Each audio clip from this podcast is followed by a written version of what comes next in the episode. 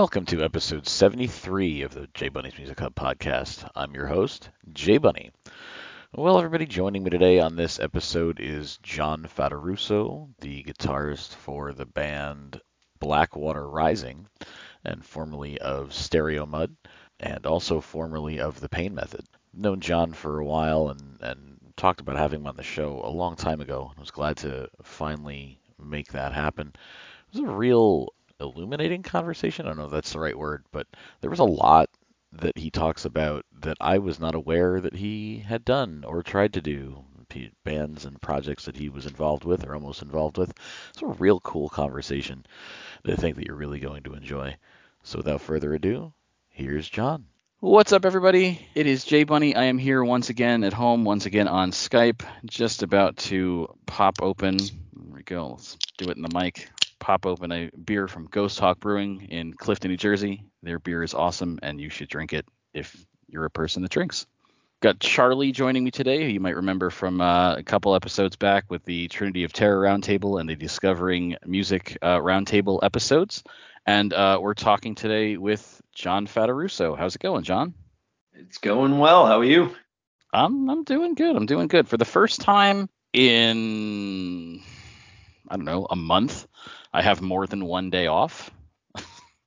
for the last like for the last like month month and a half i've been working like 12 hours of overtime on saturdays at work because uh you know we do the renaissance fair and you know uh, i want to be able to make sure that i can afford to do stuff at the rena like go to and and and do stuff at the renaissance fair this year you know I guess it's not the first season since I bought like I bought a house back in September. So it's not like the first Ren Fair season since we got the house, but we bought the house at the tail end of, of last year's Ren Fair season, so I didn't have to budget so much for that. So yeah, just trying to figure it all out. But yeah, I uh, I've been working six 60 hours a week for the last like month and a half, and then finally yesterday I was like, all right, I'm just gonna. I've been doing the same thing. so you're not alone. I slept uh, five, was it 14 hours last night for the first time. My wife made me go to sleep at like seven o'clock. I woke up at nine o'clock this morning. Like oh that. wow, yeah. See, I didn't even I didn't even really take advantage of it. Like we we did a bunch of running around yesterday, and then I stayed up till like six in the morning playing Pokemon. Oh. And then was like, I should maybe go to sleep if I'm going to be having to like do this podcast tomorrow and just generally exist. I should probably get some sleep. I slept. I slept a lot. I slept to the point where I woke up angry because I think I, I'm not used to that much sleep. So I woke up and I was in a mood. I was like, bye. Alrighty. So um, I first became aware of you back in 2001 when uh, a friend of mine picked up the first Stereo Mud album, Perfect Self. I don't actually know, like, I think it was just, I, I, don't know that he had heard of you guys before either. I think that he had just, I'm not really sure what what inspired him to get it, but he got it, and we always used to carpool together to high school at that point, and then later college, and like would be introducing each other to to bands. And so that's how I became aware of you guys. Can you tell me a bit about your journey in music up until the point of, of Stereo Mud getting together? Oh, wow. Uh, let's see. I was in a thrash band on Long Island called uh, Altered Vision for about from 91. This is with Odie McLaughlin as well from, oh, from uh, Blackwater Rising. Blackwater. So he and I started that band. We were, you know, we were kids. We were I was 18, something like that. And then uh, that went on till probably 94. And, you know, you don't start a thrash band and try to like get into the, the business while grunge is the, uh, the preference at the time, you know, you just, but it was like, well, we're not playing that. So we just kept doing our thing. And, you know, we would get opening gigs with Pro-Pain and, uh, Life of Agony, and you know, we Machine Head was a big one for us back in the day, and uh, we were doing well, but we were getting rejected all across the board because everyone was going grunge and alternative. So it was, you know, the other two guys in the band didn't really they wanted to do it, but they were too playing it safe, I guess. Like, you know, I was like, let's just go and tour. You know, we're young, let's just do it. Let's get a van and just start playing shows as much as we can. And they were kind of like, well, what about our jobs? I was like, I thought you wanted to do this though. Your job is to fund this. And it just never happened. And then I was starting to get frustrated because I was like, you know what? I was like, I'm putting all my time into something that's, you know, two guys are dedicated and two guys are kind of half in, half out. And I was like, this is not what I want to do. But we, you know, we got involved with a, a bad manager that was just stealing our money from us. But the good thing that came from it was he got us out to uh, I don't know if you guys remember the uh, Foundations Forum out in LA every year. It was just a huge music festival. Bands play. I mean, every band you could think of playing, but it was mostly metal, and it was awesome. Whole industry, all everyone. There was no we're here and you're here. It was always just you know unsigned bands, signed bands, and everyone just hanging out. And because they used to have it at the Burbank uh, Hilton. So it was just convention centers in there, just you know, they'd have shows in there at night. During the day, bands would play. Everyone would go to the bar. It, it was awesome. So we did that in I think '94, and we had been friends with Bobby Gustafson, Violence Now, previously of Overkill, and out of nowhere, he just comes walking into my hotel room, and I hadn't seen him in about two years and comes walking in with Tom Hunting from Exodus. And I'm looking at Tom and I'm like, well, I know you from somewhere. Yeah, I'm Tom Hunting. I was like, hey, you're the Exodus drummer. I was like, awesome. I'm like, wait a minute, why are you guys here together? And Tom, they're like, oh, we're in a band together. And that band was uh, Eye for an Eye. And I was like, oh, Bobby, you went out to San Francisco. I was like, cool, man. So they had their demo and they were showing it around, but they had recorded it with Tom on main vocals. And he was also obviously the drummer and they were looking for a singer. And at the time, I was rhythm guitar vocals, and we were pushing our band, but I was kind of looking around, I would guess you would say. And uh, one night they uh, during this convention, they asked me, you know, hey, we're going into town to go get a burrito. You want to come with us? But it was just the three guys in the band at the time and me. And I'm like, this seems. Why are they just asking me? I was like, all right, yeah, screw it, let's go. So I get in the car we go get a burrito and they start playing me their demo. And it was really good. And i'm like who's this singing? They're like this is tom but he doesn't want to be the front man and we don't want to be a three piece with the drummer as the singer. So we're kind of looking for someone. I was like ah cool. They're like we heard your demo and we don't want to be snakes or anything but what's going on with your band? I was like well i'm really not happy with it so they're like well would you be interested in coming out and singing for us i was like are you kidding me and they're like no they're like come, you know, learn the songs and come on out, check it out. So I was like, all right. So I ended up ultimately coming home, quitting my band and joining that band and going out to the Bay Area for about a month.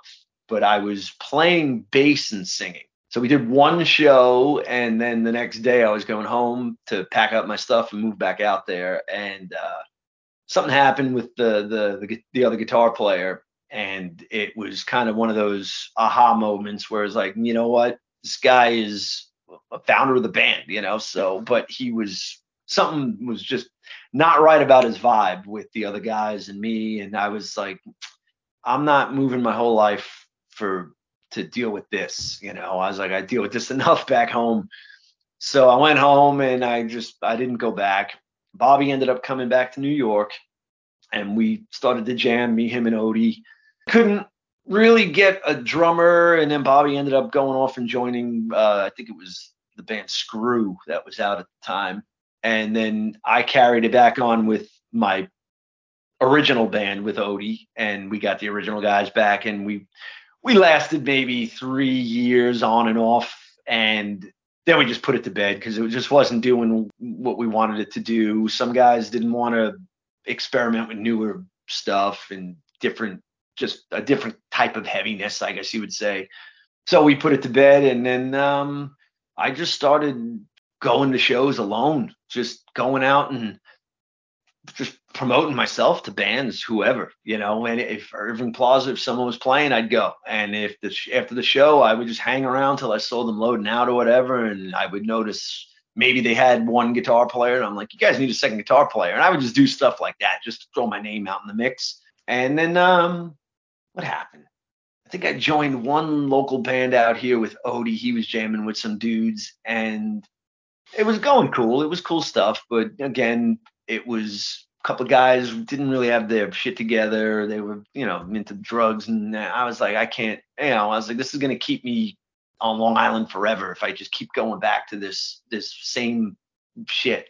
And then one day I get a phone call. I don't know if you are aware. Do you uh, are you familiar with Nick St. Denis? He used to be guitar player for Pro-Pain, played bass for Systematic on their first record. Um, so the those bands ring a bell, but not the specific name. All right. Well, he was a really good friend of mine when he was in Pro-Pain. When he lived out here, we hung out all the time. And then he went back to the Bay Area because that's where he's originally from left Pro-Pain, went back to the Bay Area, but we always we always kept in touch. And uh, he calls me one day and just says, "Hey, man, I don't know if you heard Logan Logan quit Machine Head," and I was like, "Really?" It's like that's odd. I was like, "Dude, that's like, yeah, maybe I'll try out for Machine Head." And he goes, "Why don't you?" And I was like, "You know what? Why don't I?"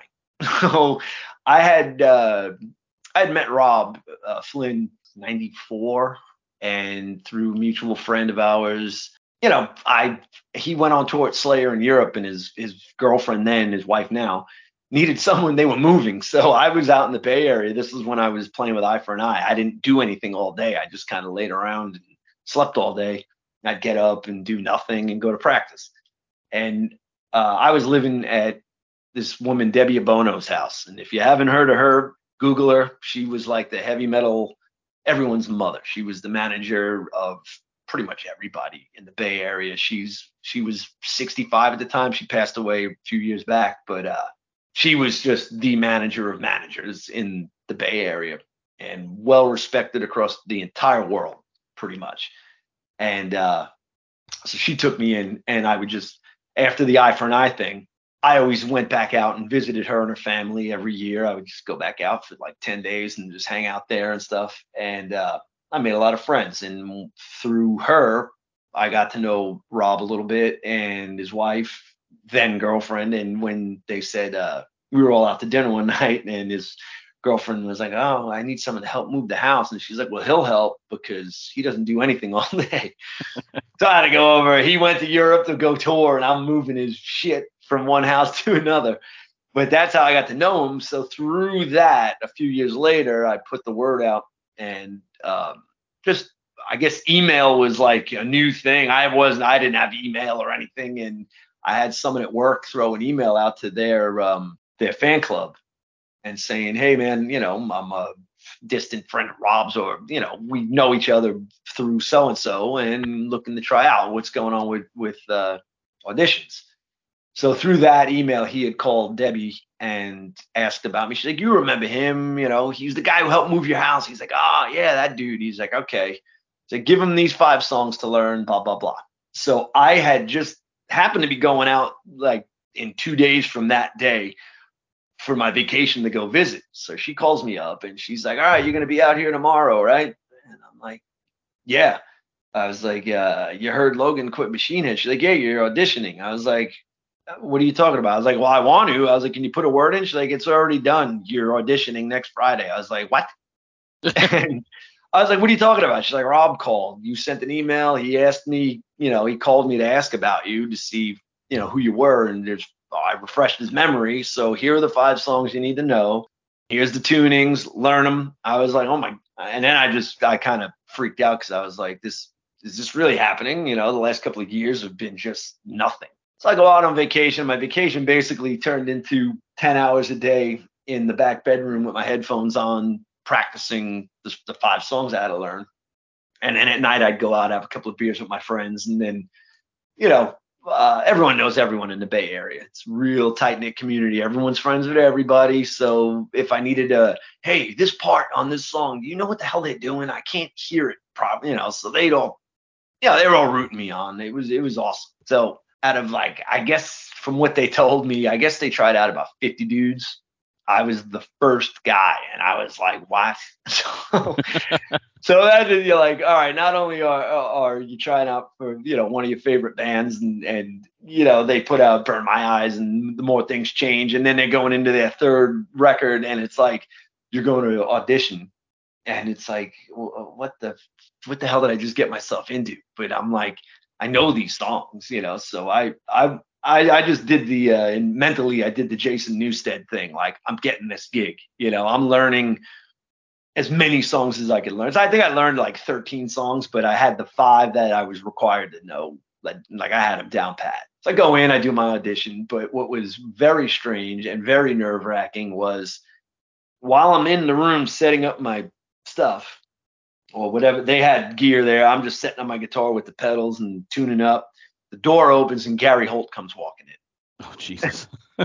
I'm like, and I already knew, I already knew Gary. I was already friendly with Gary, but he comes walking in like, "What's up, guys?" I'm like, "Oh no, Gary's here." I was like, "Shit." Comes in, you know, and Exodus at the time wasn't wasn't uh, active, so he was looking, you know, he he auditioned, but I was like, "Oh no, it's Gary Holt." I was like, "This guy's like the best guitar player on earth." I was like, "Man, oh well, I'm not getting this," you know. So I. But he goes, What's up, Johnny? Oh, good luck, man. I was like, All right. So Rob throws whoever out of the room. So Gary's out in the hallway waiting with one other dude, I guess it was. I played the five songs and I was the first dude they played with since Logan left the band. So they're like, Oh, and so to have more pressure put on you, they're like, Oh, just so you know, you're the first guy we're playing with since Logan left. We haven't ever jammed with any other guitar player since Logan. I'm like, oh, great, thanks. Make me more nervous, you know. but uh, yeah, it was awesome. You know, I jammed it. It it was amazing. And then I obviously I didn't get the gig, but um, let's see what you know. After that, I get back to Debbie's. The phone rings and it's Gary. I'm like, what's up, dude? He's like, yo, you sounded good, blah, blah, blah. I screwed up on this part. I forgot to do this. We had to start it over. And I was kind of like in my head, like, all right, he screwed up. You know, Gary Holt doesn't, Gary doesn't screw up. And if he does, you would never know, you know. So he's like, dude, you sounded good, cool, you know, blah, blah, blah. So I fly home the next day and I just randomly, you know, I got drunk the next night with my friends back at home. And I told uh, my buddies out there, they were playing a gig in, in uh, the Bay Area I was like, I'm to call you guys at the club at this time. So it was like three o'clock in the morning, New York time, 12 midnight, I guess, their time. And I called the venue from payphone, drunk as shit. And I called them up and I'm asking whoever answered the phone, like, can you put anybody on the phone from this band? And lo and behold, they get on the phone, like, I can't believe you called. They're like, hey, man, Robin Adams just showed up. You're going to get this gig. I'm like, don't tell me that feel like they loved you, dude. They're like, you're like the talk of the town. I'm like, do what? I'm like, stop. They still got a long way to go with rehearsals and stuff. And they're like, dude, they loved you. They thought you cried. I was like, all right, great. So fast forward like a month or so, whatever. You know, it, it was boiling down to who they're gonna pick, and it was like me, Ahrue, and I think there was another guy's name thrown in the mix. But uh, I think it ultimately came down to me and Ahrue, and Ahrue being, you know, living out there. And I think that made it a little easier. And then, you know, so they picked Ahrue. I get the call, but I still, I moved back out there. And through that tryout, I'm at uh, Rob's house one day for his birthday party or whatever. And we're all just drinking. And uh, Dave McClain comes walking up and he's like, uh, hey, man, I got something for you. So he hooks me up with Ross Robinson and Vanilla Ice. Remember when Vanilla Ice put out the heavy record? Yeah, yeah. Yeah, so there's a lot of stuff that people don't know I've done over the years and people I've jammed with and stuff. So Dave starts telling me at this party, like, well, me and Ross Robinson are best friends. We grew up together, blah, blah, blah. I heard it and he wouldn't tell me who it was. And he's like, I heard, I heard it. It's heavy. You can do it. Just learn the record. I'm like, well, who is it? He's like, well, hold on a minute. Let me just explain. The record's done. Sonny Mayo did guitars, you know, Shannon Larkin did the drums, and I'm like, oh, okay, well, there's some credibility here because the Vanilla Ice thing wasn't really selling it to me, you know. Well, I right. didn't know actually. He was just throwing the names at me of who played on it. So Ross Robinson, obviously, I'm like, all right, I'm interested, but who is it? And then he tells me he's like Vanilla Ice, and I started laughing in his face. He's like, no, no, no, dude, you don't understand. I went down there and I I, I heard it and I met him and he's cool, and you're literally gonna get paid to just tour. And he's got all these toys, jet skis, all this. You're gonna have a blast. And so I called Ross. He sent me the record. I liked it. And at the time, I think it was 1998. So it was the in thing, you know, that style and all that stuff. So I learned the record. I go down to LA and I it was basically they told me straight up like, okay, Dave said you could do this and you learn these Machine Head songs in X amount of time, then you're you're the guy. So I'm assuming I'm the guy. Go down to LA. I start rehearsing with the bass player and some drummer kid, and uh, I guess it turned out we were auditioning drummers, but Vanilla Ice wasn't there. He was in Miami, and he we were gonna like get the band together and then go to Miami and rehearse with him but the bass player, there were two bass players on the record. I think uh, one was like lead bass, did all these weird effects, and the other guy just kind of held down the rhythm. But in this moment, it was me, the lead bass player guy, who was kind of recruiting everybody. So, long story short, he screwed me over. He got all his friends from LA in the band that he knew. I didn't end up doing it. And I went back to the Bay Area, ended up moving back to New York, and then maybe 10, nine months later, eight months later, I ended up joining Stereo Mud because I think my same buddy Nick from the Bay Area, being in Pro-Pain, and obviously the drummer from Stereo Mud, Dan, was in Pro-Pain. He was looking for a guitar player, another guitar player other than Joey. And he called Nick, and Nick threw my name at him. And I had already known Dan. We lived close by from each other. I knew him from back in the day. And He's like, him really? He's like, dude, he just did this, this, this, this, and this, and all these guys and whatever. He's like, call him up. So he called me. I went over to his house, listened to the demos, and I was like, this is great stuff. And I met Eric that day when I went over, pick up the the tape. It was actually on tape. and uh yeah, that was it, man. And I was like, you know what? Enough of this trying out. This is my gig. I'm getting this gig. so I did what I had to do, and then that was it. And then that's how that led me up to that point. That was Stereo Mud, and then that took over the next five years of my life, I guess. And okay. Yeah. All right. And before we get into the Stereo Mud, I wanted to that you mentioned already Eye for an Eye and Altered Vision. On the Wikipedia page for Stereo Mud, it lists the, the band members and it lists other bands they were in or whatever. So for you, it listed Eye for an Eye and Altered Vision, who, who I'd not been familiar with, and it also listed War Dance, Five Year Stare, and Zires War. I, I, don't know those bands either. Can you tell me a bit about them? Okay, War Dance. Oh yeah, I left out. Uh, I forgot a little section before the Vanilla Ice thing happened. In between the me moving to the Bay Area, you know, and uh, the Vanilla Ice thing, there was I don't know, good I got out there in June of 98. So Rob's birthday party was in July. So this was probably end of July, beginning of August. So in between June and August, I was jamming in a band called War Dance, which were three fifths of Exodus. It was Jack, Gary, and Tom Hunting. And the singer, John, I always go blank on his last name, but he never actually rehearsed with us. Something was going on with him where he couldn't be there but through the machine head thing my name kind of got around in the bay area and me already being in a band with tom a few years earlier the night i got to san francisco i drove cross country got there and settled my stuff at the house that i was staying at and i get a phone call saying oh there's a uh, bachelor party tonight in oakland. You're going. Come on out. So i was like nah, no. So i go to this bachelor party and everybody's there and Tom's there and he grabs me and he goes, dude, you're joining our band. I'm like, who? He's like, I already called Gary and told him Gary's down in LA for a couple of days, but I already told him. And then, like I said, I already knew Gary, but they're like, you're joining our band. I was like, all right. So I started jamming with them. But at the time, they're it, what was this guy's name? John something. Oh shit, I forget his name. But he, I, I knew him from when I lived there previously. But he, he was a good dude. So we started jamming, and it just something wasn't right. Something was off. And then Exodus started getting because they had reformed in '97 with Paul Baloff to do the reunion thing. But Gary came in one day saying, "Oh, we got an offer to go to uh, South America to do Exodus shows." But Rick was, you know, MIA. He was having some struggles in life, and Baloff was having some struggles in life. So Gary looks at me and goes, "Dude, why don't you just do it?" I'm like, "What, Exodus?" And he's like, "I was like, do you really think that they want the original? You know, I think they want the original. I don't think they're gonna want like Exodus and some dude on guitar taking Rick's place." He's like, ah, it'll be fine. You know, he's like, we'll get Zetro back and then you play guitar and we'll go. and obviously it didn't pan out.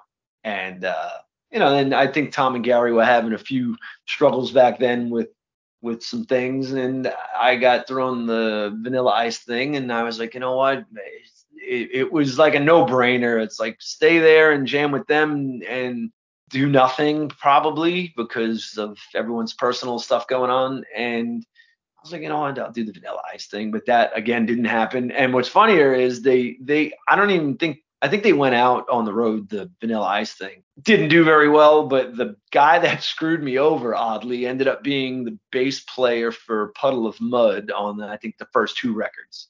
Okay. And uh, we had done some shows with them, and then through Stereo Mud, I ended up meeting Vanilla Ice in Dallas one night and told him what happened. He's like, "I know your name," and he calls the bass player. Oh, I'm sitting hanging out with Matt Russo. I'm, drunk. I'm drunk, ah, you know. But uh, that's where War Dance fit into that little equation. It was in between the Machine Head tryout and the Vanilla Ice thing and Stereo Mud. Okay. Just it was there was a hot minute, man. We would go jam for a little bit, and but uh, I think one of the songs ended up on Tempo of the Damned. Throwing down, throwing down, yeah, throwing down was a War Dance song turned Exodus. Okay. So yeah, that was that, and Zaire's War was Joey Z's solo band after Stereo Mud, Life of Agony had gotten back together and they were playing out here on Long Island one night. So obviously me and Joey's, you know, he's one of my best friends. So, you know, I go to hang, brings me to his car and he's like, listen to this riff. This had to be 2005 maybe. He plays me this riff. I'm like, the hell is that? He's like, dude, I put a bass string on my guitar and I tuned it down really low. And he had this one riff written. It was so heavy and he's like, yeah, I'm to do a solo project and I'm to call it Zaire's War. And he had the name for a long time. He had that one riff always just stood out in my head. And I was like, okay, cool. So he started jamming a few years later, I guess. He was just putting ideas down, I guess. I, I don't I don't remember how it came together, but I remember we went out to dinner one night. We are hanging out and he was showing me after dinner, we were back in his house and he was showing me video of him jamming with uh, the bass player and the drummer. And I'm watching and I'm like, you just keep it a three piece. He was like, yeah. He's like, if I ever had a guitar player, he's like, obviously, you know, I'm gonna call you. He's like, but I don't know. I think I I, I kind of like the three piece vibe. So I guess he jammed with them for a good year or two before they even asked me, you know. And then one day he, I get a phone call. He's like, hey, come over for lunch. I'm like, all right, which was odd just to go over for lunch. I go there and it's just him and the other two dudes in the band, and uh, the four of us are sitting around the table just having sandwiches, eating, talking, and he was gauging the vibe in the room. You know, he wanted to see if I vibed with the other two dudes. The bass player I already knew because he was in a local band, uh, Misery, and the drummer Felipe Torres, he's a Jersey boy. He was there, and me and him hit it off immediately. He was the friendliest guy, great drummer. And just from the vibe with me and him, I was like, I'm gonna somehow I'm gonna end up jamming with this kid, whether it's in this band or something else. I was like, but there was just something about him that was really cool. And then they they basically just, you know, you want to be in the band? And I was like, yeah. So we and that's how Zaire's War happened. We did a, a handful of shows, and then uh, LOA got called back to, you know, they went and decided they wanted to do a new record, and so they went off did their record. So I got kind of on the back burner and then LOA just kind of carried on doing their thing. You know, they they were picking up steam again and putting records out, so that kind of went on the back burner. And I don't know if that's going to happen again or not. I'm not sure. Last time I talked to Joey, he said he wanted to still do it again, but I don't know if it's going to be the same lineup. I think it might be a different lineup. I think I think he would ask me, but I think as far as bass and drums, I don't know if it would be those two guys or not. I'm not quite sure where where his head is with that. But he's pretty busy right now anyway. He's over in Europe. I think he's still over there doing the festival run. So, but uh supposed to see him when he gets home. But that was the Zaire's War War Dance. And then what about Five Year Stare? That was the first band I put together after Stereo Mud. I took kind of probably two year break after Stereo Mud. I didn't wasn't sure if I wanted anything to do with the industry, the mute, anything. I was like, I, I just stereo mud thing was kind of like you know one of those soul crushing experiences where it's like you're riding high. It's like we were in the industry. It was kind of it was weird. It was like I joined the band and every person in the music industry was up our ass. Like everybody. It was like we were like the most well-known unsigned band within the music industry world where labels and managers it was weird and when it broke up it was like who are you? I was like are you kidding me man? I was like wow the people that really that worked in the industry that really wanted a piece of what we were doing all of a sudden doesn't know oh they just kind of blow you off if you saw you you're just some yesterday's news type guy. It was pretty odd man. Some people were not but some of the people that at the beginning of the Stereomud trip when we weren't signed that were hangarounds, just always around. We go to the bar after rehearsal or do a gig and go to the. We hung out at this one particular bar in the city. Everyone and their mother would show up, and I'm like, all these people are all like A&R reps or just people in the industry, and it's all of a sudden you see them at a show and they just kind of give you like the oh yeah what's up the, the head nod what's up they don't they're not they're not as happy to see you anymore you know but uh five year stare thing. It's just one day I picked my guitar up. I didn't want to write radio friendly music anymore. I, I kind of did that game and it, like I said, it, it's it's a game. You start off one way, and then through coaxing from A and R reps, management, you know, you got to write a hit. You got, you know, that was the time of the big, you know, the radio hit songs to get a band popular and I didn't want to write formulated songs anymore. I didn't want to write verse, chorus, verse, chorus, you know, and heavy here, singy there. I was like, you know what? I'm a I'm a Bay Area thrash head. You know, I love thrash metal, and it's like, and I really don't care if it pays the bills. I'll go to I'll, I'll work. I don't care. You know, I'm not above working. So I started. I wrote this one riff that was just a chunky, heavy riff, and I was like, oh, that's going to be the first song I wrote for a new band. So I grabbed one of my closest friends, uh, Frank Canino. He was uh, in a band called Scrape, not the Skrape that you know with Will Hunt, a different Scrape, but they had changed their name to Scar Culture. They were more like death metal type vibe, but he I've known him since I'm 15 and he was my go-to bass player guy. I was like, dude, you want to do this? He's like, yep. Then I grabbed one of my oldest friends from school that I hadn't seen in like 20 plus years. We got in touch through MySpace and he popped over my apartment and I played him the one riff and he's like, dude, I'm down. Let's play. So the three of us found a drummer and we started playing and that became Five Year Stare and we did, I don't know, maybe six shows and the drummer flaked on us and then we had a hell of a time trying to find a drummer for that and every guy that came in just it's like what's wrong with you guys it's like here's the riff play your drums it's not hard and we just started taking very long breaks in between rehearsals and, and then through my old light guy jeremy blackwater called me up and said hey i heard you're looking for something and i was like yeah it might be so I went down to their studio and it was Rob and Mike. And I walk in the door and I hadn't seen Mike. Mike used to play for Boiler Room. And uh, Rob I had never met, but he was in that band Dust to Dust. And uh, yeah, he had a whole record written, you know. And I walk in the studio and Mike's like, ah, what's up, man? You know, you know, sit down. Then I smoke a joint with them. I sit down and they're like, all right, how are you feeling? I'm like, oh, I feel good. I'm good, man. They're like, sit down. They just hit play, and the minute I heard the music start, I was like, oh wow, this is heavy, but it's catchy. The vocals are are people aren't singing like that these days. You know, everyone's screaming or doing something else. And I looked at Rob and I'm like, is that you singing? Yeah. I was like, your talking voice doesn't fit your singing voice, man. I was like, this is great. And then I was like, I'm in, man. Give me the album. I'll learn this stuff. I'll come back next week, you know. And that's what happened. And then that became Blackwater. Then we needed a bass player. So tried out a few guys, but in the back of my mind, I was like, Odie's the guy. This has Odie written all over it. I mean, Odie had been out of touch for a few years, just personal problems that you know we had with each other, and uh, I had gotten back in touch with him. So I asked, was like, "Where's your head out these days?" You know, I was like, "You still playing bass?" And he's like, well, "I'm trying to get back into it. I don't know if you know." I was like, "Well, I just joined this band and it's your gig, dude. Um, like this is if there was ever a, a, a musical just had your name written on it, I'm like, this is your wheelhouse, man. I was like, just listen to this. So I played it for him.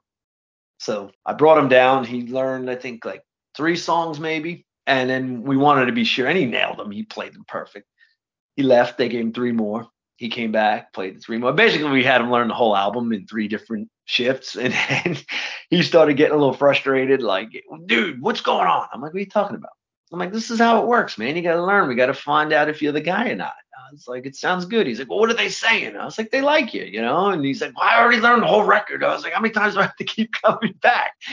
I'm like, come back the next time. So the next time he came back, they're like, yeah, welcome to the band. And then that was it. We were off and running, and and uh, now I'm back in the band after uh, Mike knows how many years I was out. I don't remember, eight years maybe.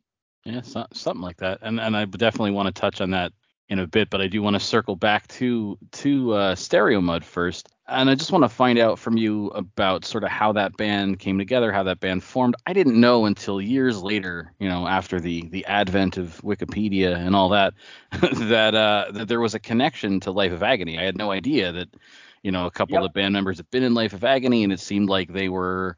As far as again, as far as Wikipedia tells it, it seemed like you know Life of Agony. They they weren't with with Mina at the at the time. They had gotten nope. rid of the other guy. They were maybe thinking of doing it with somebody else on vocals, and then and they brought Corey in, and it sort of seems to have, as far as I can tell, sort of turned into Stereomud. But can you tell me from from your point of view how that all came to be? Everything you said was pretty much all true, I think. So what happened? They oh man, Okay, so Life of Agony. They did uh, Soul Searching Sun, the third record with Mina. I think when Weeds came out. Now this this is where I'm fuzzy. Weeds had come out and it was doing really well, like really well, and they were getting offers. I from like like I said, don't quote me, but this is from what I remember the story being. They were getting really good offers worldwide, like I think they would have been over in Japan and Australia there for the first time ever, just based off of the strength of that single. And they were getting offers. From what I recall, the story being was Mina, Keith at the time, was, uh, I think he got, I think it was too much for him to handle, I guess, at the time. I guess, I, I, I from what I recall, I heard a story that he wanted his money up front, but again, that's all that's their business. I don't know how true that is, but it just turned out that they had to cancel all of that stuff. So it kind of just dead stalled them, I guess, uh, you know, and they had a killer record. It came out obviously, and then I next thing I know that they they got Whitfield from Ugly Kid Joe singing for them, and I'm like Whitfield Crane from Ugly Kid Joe. I was like, how is that gonna work? I was like, he's some, you know, he's an LA surfer dude, you know. I was like, Life of Agony, they're like Brooklyn, you know, New York. I was like, how is that to even work? And I saw them open for Megadeth at the Hammerstein, and he was amazing. He was amazing. I mean, when I I was I was side stage because I had to do something for Megadeth that day or whatever. But again, I knew Joey and Dan. I'm watching them, and he goes out on stage, and I'm thinking, oh my God, the Ugly Kid Joe guy is gonna sing for Life of Agony.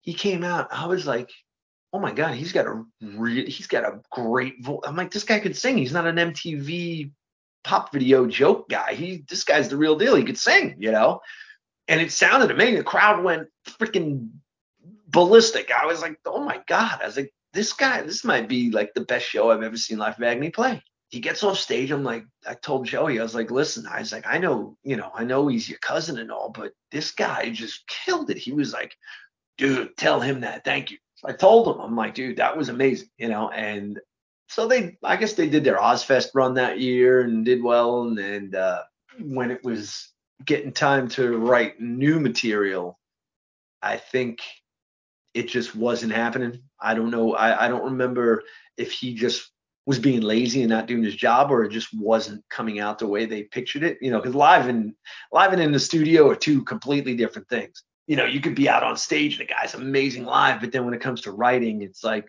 well, he doesn't. They write about specific things, you know, and this guy's a, a a millionaire and living in LA. You moved out here. You know, it's like, what? How does that work? What do you write about? What's he going to write about? You know, so I don't know if you know. So that's the way I see it. I think they just it wasn't jiving. Something wasn't working, so they were like, all right, we're gonna get rid of him. So I think they fired him, and I don't I don't know if they it wasn't any bad blood because they're all still friendly. So here's where Corey and all this other stuff come into play. They I think Alan was gonna switch over to main vocals, and they called Corey up to play bass. And now Corey had, I think, just left Stuck Mojo because he wasn't happy in that situation. And he had just come off tour with, I think, Sevendust and Clutch because I was in the Bay Area and I went to that show. It was Mojo, Clutch, and Sevendust. And I got introduced to Corey that night, real briefly, like, you know, hey, what's up, man? And then fast forward a year and I'm in a band with him. So he had left. He he I think he had two songs written for something that he had written out on that tour he was on. He had a vision in his head of starting a new band. And he quit Mojo, but then LOA needed a bass player because Alan was going to switch to vocals, from what I understand. And they were like, hey, let's call Corey. We toured with him in Europe and he was awesome. They all got along. So they called Corey.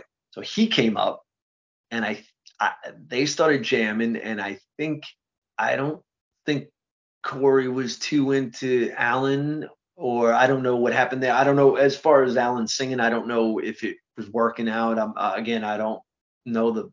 I, from what I understand, Corey was like, "Nah, I got these two songs," and he grabbed Dan and said, "Hey, man, this isn't working out, you know, but I want to be in a band with you guys, but you know, I got these two songs and I got a singer down in Atlanta that would uh, be perfect." So I think they quit Dan and Corey went and they were going to go start Stereomud.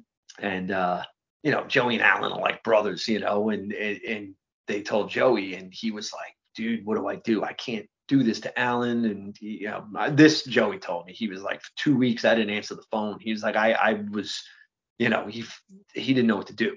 You know, he's like, life agony's going to be over. We're going to put this to bed and I'm going to go just leave Alan and join these two guys. And, they kept like, come on, Joey, Joey, what's what are you gonna do? What are you gonna do? What are you gonna do? And I think they played him a song with the with Eric on it. I think they sent it down to Eric and he put vocals on it and they played it for him and Joey was like, gotta do it. So boom, that's that's how Stereo started. And then they had Mark Chauncey, who used to play for Fight, and I forget what he was in after Manson, maybe. I think it was Manson he was the other guitar player, but I guess he didn't. Great dude, amazing guitar player, and I, I guess it just wasn't working out with him. And then that's I got the phone call to come pick up a tape, learn whatever, and write your stuff over Joey's stuff, and and then that's how that happened. and then it was like, okay, here we are, you know. And then it did what it did. And then Stereo Bud ultimately released two albums, but yep. broke up shortly after the release of the second album, Every Given Moment, that came out in yep. 2003. What Correct. what happened there that caused the band to split? Oh, what didn't happen? No, uh, you'll hear five different stories of how that went down. Maybe four because me and Joey were kind of like a unified force on that one. It was uh it was the hardest decision to ever make for me at least. It was like it was tough man. It was the first record came out and pain went you know top 10 all over the place. And it was like wait a minute. We're top 10 on billboard with pain single you know on radio. And we're right in the middle here i think it was six i think it went to six in the top 10 on billboard uh, like you know your mainstream rock radio. The song was blowing up like crazy, and record sales were not reflecting the size of you know you know what I mean. It was like Staind put out that one Fred Durst ballad, whatever the hell that song was called, and outside. That was it. And all of a sudden, it's like, boom, they're selling millions of records just based off a, a song. And it's like, all right, Linkin Park put out, uh, you know, uh, you know, what's that song? Everything you say to me. One step and closer. That's the one. Boom. They're selling, you know, millions. And then it just kept snowballing from there. And it's like, all right, Pain comes out. Boom. The song is huge. And it's right there in the middle of all these bands. Linkin Park. We were up in the top 10 with Godsmack, Linkin Park, Staind, Tool. And there's us right there in the middle. And we get a phone call from Disturbed's manager because he was kind of he wanted to manage us, and we ended up going with the wrong management company, in my opinion. He would call us pretty much weekly and just like, "Hey guys, what's up? Top ten record, I mean top ten uh, single." But record sales aren't following the single. Who's not doing their job? Call me back. and he would just drop little stupid things like that on us. And I'm thinking to myself, you know what? It's true. Why is the song so big and popular, being played everywhere? I mean, we're playing radio festivals where we're number one in that market, where yeah, and it just, but record sales are not not doing what they're supposed to be doing. And why is that? So we ended up hiring him. We ended up getting off, you know, away from the management we were with, hired him. But by that, by the time that happened, it was a big financial mess within our camp that they had to kind of straighten out. They had to get us new financial representation. We got a new, you know, all new management, and they had to kind of clean up the back mess before we could move forward. So the end of the touring cycle for Perfect Self was December of 2001.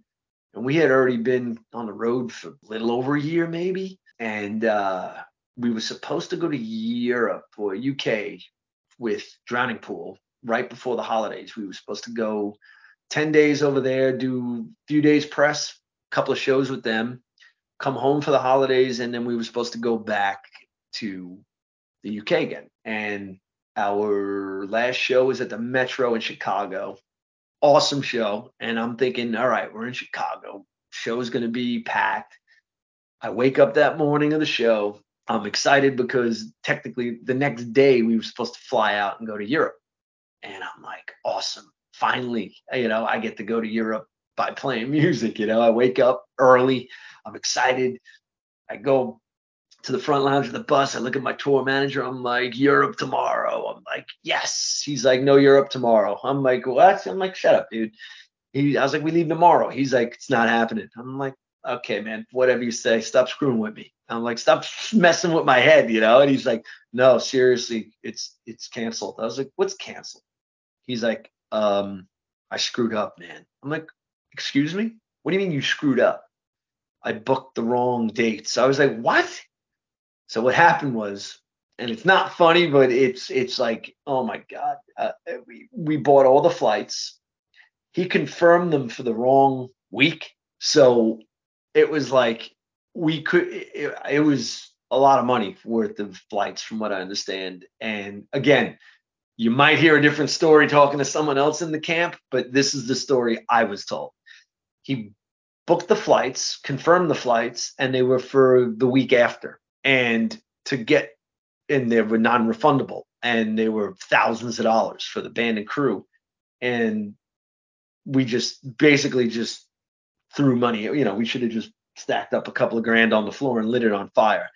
And we weren't getting the, the label wasn't giving us money to go redo it you know? It's like nope canceled you guys are going home.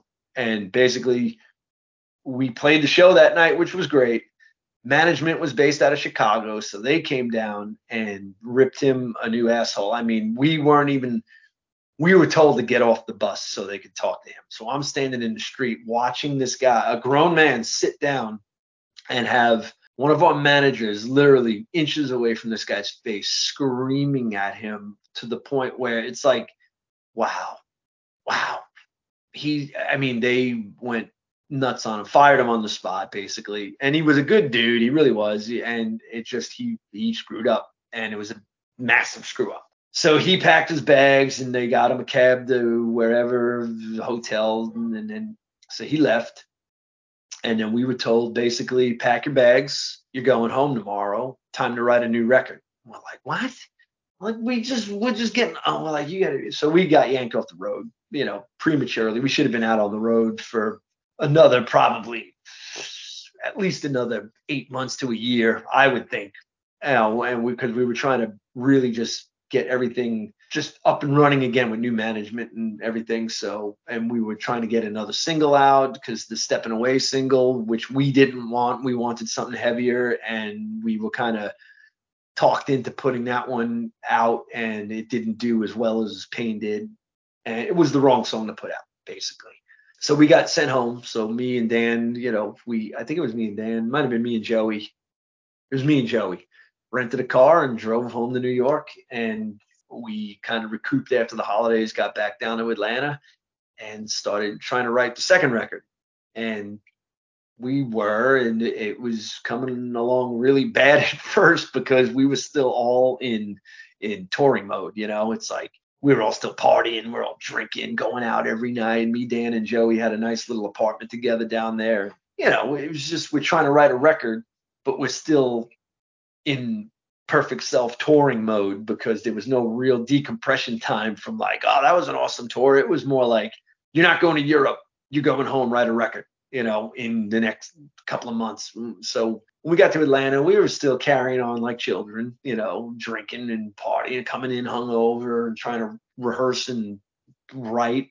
So me and uh, me and Corey stopped drinking. We, you know, we had a sit down, the whole band, kind of just reassessed everything. Like, all right, let's look at the songs that we've written so far. And this is, I, I remember I said this. I, was like, look at these songs. We got five songs written, and they're horrible. I was like, these are not. This is not Stereomud. I was like, we're we're writing music for the radio guy at the label. I was like, we're not writing for ourselves. I was like, the first record came out, we wrote those songs because that was what we were doing. I was like, now it seems like we're trying to write that quick hit radio thing. All these songs, was like, they're terrible. I was like, and if anyone thinks that this is good and or better than the first record, I was like, you're crazy. I was like, you know, I'm. I looked at Corey. I was like, dude, me and you, we've been drinking, blah blah blah. I was like, you stop drinking, I stop drinking, and I was like, I'm done. I was like, I need to get, you know, I need to lose a few pounds anyway. I was like, but I was like, uh, I'm done. I was like, I'm not drinking anymore. Nobody asked me for, you know, to do a shot or anything. I'm not. I'm done. I'm I'm going into boxer mode and I'm writing music for this record. I'm not coming and hanging out at the clubs and just I'm I'm gonna be a homebody and rehearsal guy. So me and Corey quit drinking and we started ripping those songs apart and redoing them and then we came up with the second patch of songs which I I love them. I don't like the way the record sounds, but I love the songs. Like there's not one song on that record that I would say I hate it. I love every song on the record, but I don't like the way it got mixed. I hate the I hate the mix. The guitars were so much heavier that we me and Joey recorded, and the way it got mixed, things got lost, and it just didn't didn't come out sonically the way I thought it was going to. But um, I do love the songs. But the the breakup part came when um, Sony was pulling everyone's tour support and and it wasn't just the heavier bands it was everybody it was like you know, we were on label with Jessica Simpson and Destiny's Child and all them. No one, they they fired 1,500 people. I think Tommy Mottola had left the label and Donnie Ienner had taken over. A&R reps were getting fired. Everyone was just getting shit canned over there. And surprisingly, they kept us on the roster. They didn't drop us. You know, bands were getting dropped. But what happened was we got an offer to go out with Stone Sour, I believe, and they wouldn't give us tour support for it and so we ended up not doing that tour. We did a headlining run. It did really poorly because the promoters didn't do what they were supposed to do, and it just became real taxing on the band. Where it was like, do we get rid of the bus to save money and get two vans? What do we do? You know, we started asking the uh, the road crew guys were like, "Are you in if we have to downscale to this and just to save some money to just we don't want to go home." you know, we want to tour tour behind this record.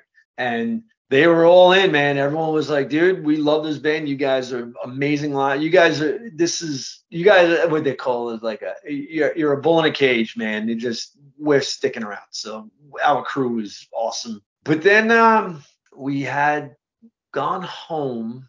I think we got the plug pulled and we we were on this headlining run and we were in Laughlin, Nevada. And it was like, what the hell are we doing? I'm like, what are they booking for us? Where they're booking us at the Whisky on a Monday night after a killer weekend of bands, and like it wasn't promoted in advance. Nothing was getting advanced properly, and it was just really it was messy, and we were getting burnt out. So we went home And the whole thing was we were gonna go home, and I was like, all right, but if we go home, I'm getting a part-time job because I don't want to spend and live off the money that I made already. I'm saving that. That's for a house, you know. That's for my future. Uh, I was like, I'm not gonna be one of these balloon heads that like, oh, I made this money off of being in a band. I'm gonna go buy a Ferrari and then I don't have any money anymore. You know, I was like, I'm saving that money for my future. So I was like, I'm gonna go back to my old job and work part time. I'll work from eight to twelve, and then the rest of the day I'll rehearse and write music. And that became a little bit of an issue for one of the guys, I believe. And then Joey got asked to do a uh, three week Europe run with Life of Agony. And he called me and asked me, he's like, Would you have a problem if I did this? I'm like, Not at all. I'm like, You're not rejoining the band. You're doing a three week reunion thing to make a couple of bucks. I was like, You know what? It would save me a lot of headache. I was like, How about I go with you? I'll tech for you. I'll get paid. We'll be in Europe you and I can both do press over there for Stereomud, and we're both getting paid. And we can be, we'll be together so we can write music on the bus at night and whatever. And I remember saying that to him, and he wasn't opposed to it. And he's like, all right, well, you know, I talked to the Corey and Eric, and they were cool with me doing this. I'm like, listen, we're not going to be doing anything as the band in those weeks anyway. So go do it. You got to make a living, you know. And like I said, I'll go with you. And then when we come back, we regroup with the guys and we do what we got to do. So then the telephone game started. This was from, like I said, this is my story. As soon as I hung up the phone with Joey, I think I called Eric or I called Corey or they called me and they had a problem with it. I'm like, wait a minute. You guys, I just spoke to Joey and, you know, he said you didn't have a problem with it. Apparently there was a problem but I think our manager, I think, planted that seed. I'm, I'm not sure how it went down. All I know is the next thing I remember is I was on the telephone with my uh, with our lawyer, and it was a conference call with Joey, and he basically told me, don't completely blame your record label for all of this stuff happening. He's like, your managers have not been, you know, 100% cooperative, blah blah blah. So I had enough. I was like, I'm I'm done. I was like, I'm out of here. I was like, Joe, you on the other end there? He's like, Yeah. I was like, You heard what I just said, right? He's like, Yep. I was like, I'm I'm leaving. Told my lawyer, I'm gonna get me off the contract. I am out of the band. And he was like, You can't say anything. I was like, I'm not gonna say a word. And I was like, I'm just letting you know now. I am no longer in Stereomud. I'm not gonna deal with any of this childish crap anymore. I'm sick of it. I've had enough. I'm burnt out. I don't want to be in this band anymore if it's this is the way things are to be run. I was like, uh, I'm I'm leaving. I'm out of the band. And my lawyer was like, all right, well, you can't talk to anybody because if it gets out that you left the band, Columbia still has you under contract. And if you do anything, they own it. I got to get you off. Blah, blah, blah. It was a whole big thing. So that was it. I left. And then uh, a few hours later, Joey left. And then the other guys were, uh, I guess they were going to try to replace both of us. Yeah, I think they lasted maybe two more weeks and then they put it to bed and then they all went their separate ways, and then that was it. And it was sad, man. You know, we all, you know, it's water under the bridge, and like I said, you probably hear four other stories of how things went down because I don't think anyone was ever really told the truth. It's like breaking up with a girlfriend, and then you run into them, and you're like, "Why did we break up?" And like, "I don't know. Why did we break up?" You know, I think it was because of this. And no, I think it was because of this. It's like, no, it was your fault. No, it was your fault. You know, so but everyone's in touch. Everyone's alive, healthy, and well, and everyone, you know, we just there was almost a quick reunion, you know, but it didn't happen. We we we had talked one time about maybe you know maybe doing a string of shows or maybe throwing out a couple of new songs possibly that was a couple of years back and it just didn't happen and then when i was getting married i got back in touch with everybody and me and corey had talked about hey why don't we do it again you know let's try it and we yeah. floated it out there just just timing, you know, timing just never really permitted anyone to do it because, like I said, Joey's Joey's been busy. Corey obviously is in Seether now. Dan has his bus slash limo business down in Florida, and Eric is in I think North Carolina now. He still plays. Everyone's still playing. I don't know if Dan plays, but uh, everyone's still in touch with everybody. There's no no bad blood. You know, it just I think sometimes I think we're all just kind of like, man, it was good while it lasted, and we wish it would have lasted. The, you know, right, right. It just sucks. It, it was one of those situations where it should have totally went a different direction, but it didn't. But at the time, we all hated each other and was like, "Fuck that guy," you know. But uh, after about six months, you know, me and Corey were on the phone and we had a long conversation, and it was all good. You know, those guys are always will always be family to me, and you know, we were young, we were stupid, and we got uh, you know, we got put through the wringer, and and it did it, it, you know what there's still 62,000 monthly listeners on Spotify. Right, right, right. With, you know. Now, speaking of the Spotify a bit, actually, because I was looking at that, one of the most popular songs, I think it was number three the last time I looked, was the song that you guys had recorded for WWF that was released on their Forcible Entry album, uh, which wasn't on either of the two uh, Stereomud records. Can nope. you tell me about how that came about working with the WWF?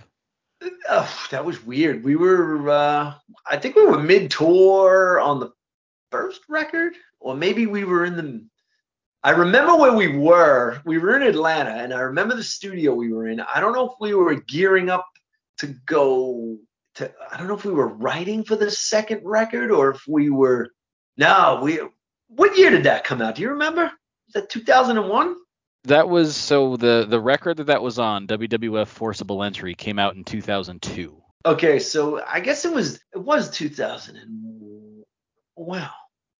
I just remember getting we got the offer for Raven and the guy I think his name's Jim Johnston. I think he was the musical director for the WWF and yes, indeed. he sent us a CD of Raven's song. And somehow this is one of the cooler moments for me at least uh, for being in that band was uh they sent it over and we listened to it and it was really bad. It was really bad. Like this guy sent a demo over and i don't know if you've ever messed around with a drum machine where the beats are like if you don't quantize your drum beats, they're not gonna. And you hit the pads and it's off time. It, it was a mess. It was like the music. It, it, just sounded like shit. It was a really bad demo, but it was just like, here's the song. It's for Raven. Learn it, record it, and that's that. And I'm listening to it. I'm like, this is really bad. And I remember looking up at the guys. I was like, guys, this is terrible. I was like, the drums are. What are we supposed to do with this? And I was like, can we call, have management call this guy and just ask him there were no lyrics and like there's no words. We're like we have you know an amazing singer. What's he supposed to just sit in the back corner and do nothing? I was like, we got an amazing singer, and Corey's like uh, you know the the melody guru. This guy comes up with vocal melodies over anything, you know. And as far as his harmony vocals, I'm like, dude, you know. So they they call up management management gets in touch with whoever i guess. And we said hey we have to Stereomud eyes this a bit and make it sound remotely somewhat like us. So i got tasked with uh, sitting in the corner with the headphones on learning the main riff and then saying okay this is how the you know and then i had to kind of show the guys all right this is the main riff. And then we kind of booked a studio down in atlanta for a day. We went in for a day and we just kind of took his riff, morphed it into something more Stereomud like, and wrote a few more other parts that we that we wrote. It was it was like, all right, I wrote this part, Corey wrote that part, Shelby wrote this part, and in in the studio though, it was kind of it was cool for me though because we had our uh, our sound guy engineering, but they kind of let me r- uh, run with it. I remember that because Corey loved doing production stuff, but for some reason they they kind of just let me be that guy that day. I, I just I really just remember them just kind of leaning on me for that one. I don't know why, but it was just one of those odd moments where I was like, wow, this is kind of cool. I'm the new guy in the band, and they're kind of like letting me like not run the show, but just kind of hey guys, this riff you do this, yeah, yeah. And then at the end of it all, it was cool, man. Corey wrote the lyrics because I was staying at his house at the time, and uh, he would run stuff past me. It, it, it, was cool, man. That that was a, that was fun. It, it, was fun. And then we met Raven at, at some strip club, and you know, yeah, that was interesting. he didn't even know who we were, you know. like we, yo, dude, you walk out to our song, uh, you know, our song, which is your theme song, and you don't even know who we are, do you? He's just like looking at us. Even uh, I won't say he was the friendliest guy on earth. Well, I but, think uh, that's uh, that's not uh, that's not a secret. yeah, I don't know. I, I just I I, I didn't. Uh, I, I you know out of all the people I've met while being in that band or being in this industry, he was uh, he goes on the a list of people that if I ever met him again, I wouldn't give him the time of day. You know, he wasn't wasn't wasn't very friendly. He just kind of walked into this place like everyone should be bowing at his feet. And I was like, nah, that's not going to happen, buddy. right, right, right. So, uh, as I mentioned, you guys broke up in 2003. In 2009, Eric announced the band was coming back with a new lineup. About a yeah. month after that announcement, he changed the project's name to Dangerous New Machine and apologized publicly for offending fans or former members of the band. Can you tell me what, what happened with that situation? Was it a month after or was it the next day? Uh, well, I mean, the I was when I was going through the Blabbermouth articles, it looks like it was posted a month after the initial announcement. What? Oh, the name of his new band, the Dangerous New Machine yeah. thing. Yeah. Uh, for some reason, I thought it happened like the next day that on Blabbermouth, it was like, it's not Stereomud, it's Dangerous New Machine. Maybe it was longer, I don't know, but it felt like a day to me. 2009. Yeah, I remember, uh, you know, I'm one of those wake up and you know log on to Blabbermouth just because I want to read the news and whatever, and I always did. So every day I just I log on the Blabbermouth and see what's going on. So I remember that that uh jumping out of it. I was like, wait, Stereomud reunites or something like that. I'm like, huh? I'm like, hold on a minute, what? And I remember just being like, you got to be are you kidding me? I was like, wait a minute. The band, dis- we dissolved the business together. You know, we all had to sign off that this is no longer, you know, five guys had to sign off and put it to bed. And I was like, wait a minute. I have the contracts that we all signed. They can't just start the new band up with new members and not tell anyone. And they can't, you, you know, I'm like, ah, mad as hell. And I think I called uh, Dan or texted Dan. He and Corey were playing together at the time in, in a different project briefly. But I remember reading it and being like, yo, what the hell is this? And they're like, Eric. like, oh, because I don't think anyone had been in contact with Eric at the time. And uh, yeah, so we were like, you know, I I, I think I remember uh, I remember I think I said something to Joey about it. I remember Joey was like, good for him. I hope he goes out and I hope he goes out and plays shows and makes a lot of money and we get paid anyway because we own those songs. I was like, yeah, that's a good point. but I, we were all like, dude, you know, that band was five guys, you know, it, it, it there were times and I, I, you know, there were times in that band where every member of that band was questioned of should they still be here? Should we replace this guy? And then it always was like, this band does not work without the five of us. You know, it was just one of those things. It's if Joey had quit and gone back to Life of Agony and we got a new guitar player, it wouldn't be Stereomud. It just wouldn't. You know, it just that band just worked with those five guys. So I remember I wrote Eric a message, and again, I don't remember 2009. I guess, yeah, Facebook. I messaged him and I was friendly. You know, I wasn't like I just was like, hey man, what are you doing? You know, something to that effect. I was like, what are you doing, man? You technically you can't do this. You know, I was like, we all had to start from scratch again after the band broke up. Everyone's gone through their struggles, I guess, of being here and then being without any, you know, no label or nothing. I was like, we all had to start again from the bottom up. Don't do this, man.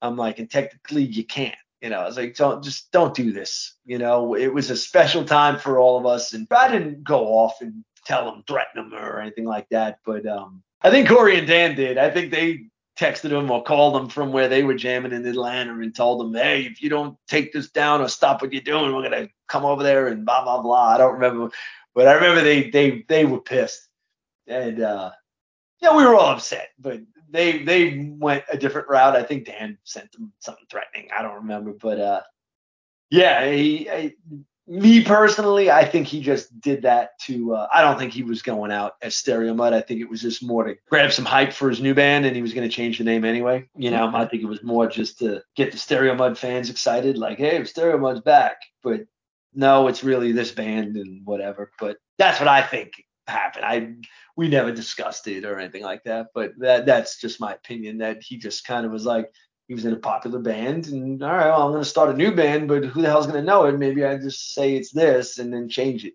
I mean, that's what made sense to me, but it, it just it was weird. But that's what happened with that. But yeah, that was short lived. Yeah, I know that. It that- wasn't that- anybody. It was just him. It was Right, nobody. it was just him and a whole new, Yeah, whole new yeah. lineup.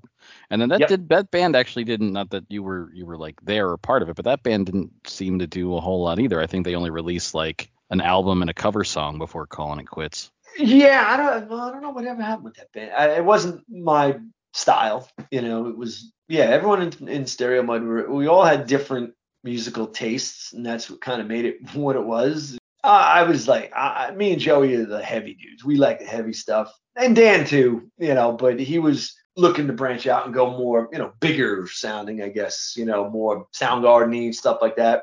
You know, we wanted to keep the heaviness in but it's a lot, man, when you have label people and everybody pulling people to the side. And that happened too, where, you know, I remember people pulling Eric to the side, telling him, you're this, you know, blowing up his ego and stuff like that. But no one was quitting that band to go solo project. You know what I mean? But it, it was, you had those snakes in the business that were trying to do stuff like that, telling Eric, like, you're going to be the, ne- oh, this I remember, you're going to be the next Aaron from Staind. And it's like, what? I'm like, what are you telling this dude? It's like, why don't you just let us do what we do? Because, you know, no offense to any other bands, but when we were on bigger tours and we were lower on the bill, maybe second or third on the bill of, you know, five, six bands or whatever, you know what? We were smoking everyone every night. I could tell you we had one bad show in the time I was in that band. Like one bad show. Other than that, I remember being told by a friend of mine that toured with us from another band. He was like, "You know what's sick about you guys?"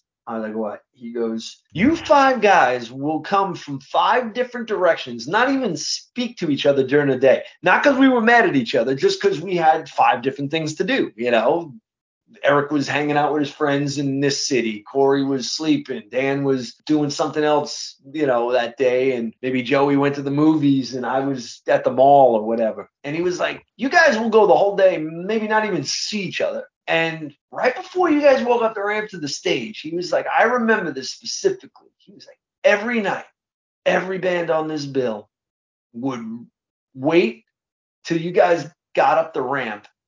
And all of a sudden, every band on the tour, including the headliners, all standing side stage watching you guys. And you guys would just, after a day of not even seeing each other, walk up the ramp, fist bump each other, go on stage and just destroy. I was like, well, we're on a mission, man. you know, like it's what we do. I was like, we're not here to say, oh, we're going to blow these guys away tonight. But I think in our heads, you know, individually, it's like, well, I'm going out on stage because I want everyone's fans to like my band, buy our record.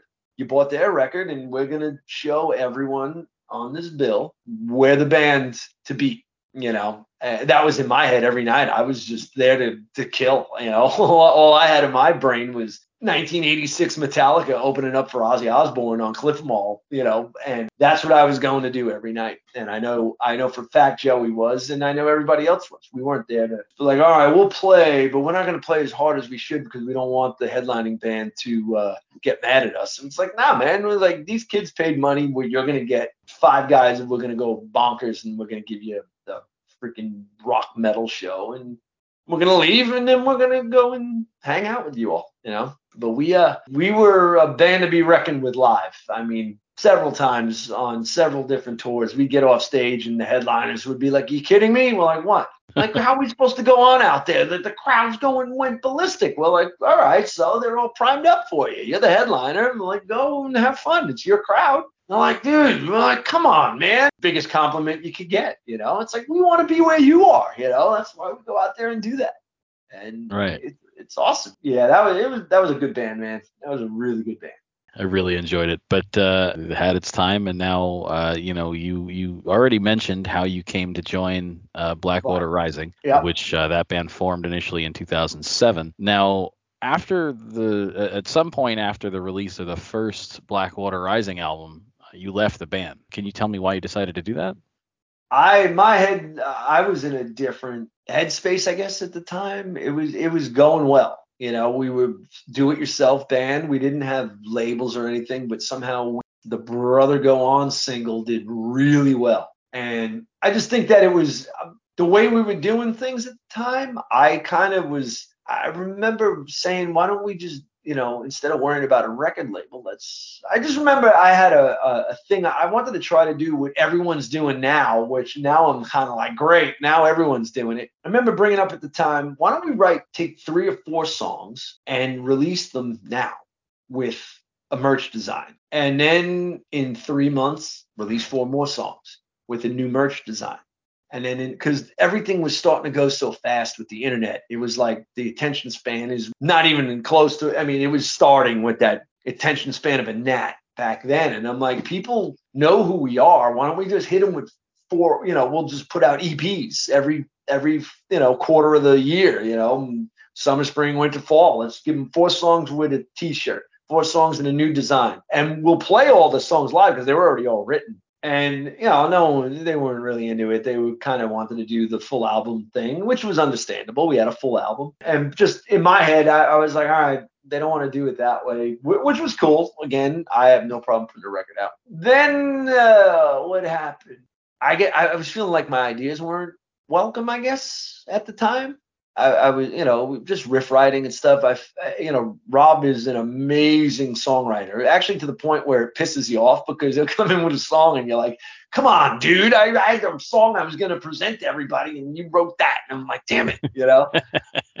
well, he started the band, you know, it was his vision right, right. and he had a, a, clear vision of how it should be. And which was great because it, it pulled my ass in there because that as soon as I heard it, I was like, I want to be in this band. And when you try, you know, I come from a different way of writing. So it was like, all right, I have to try to get the feel down of the songs that are written already and then try to start writing riffs for this band and handing them in. And every time I would think I had something cool, he'd come in with something. I'm like, man, I guess he's the, you know, he writes the lyrics and the melodies. So it's like he's the, the main songwriter.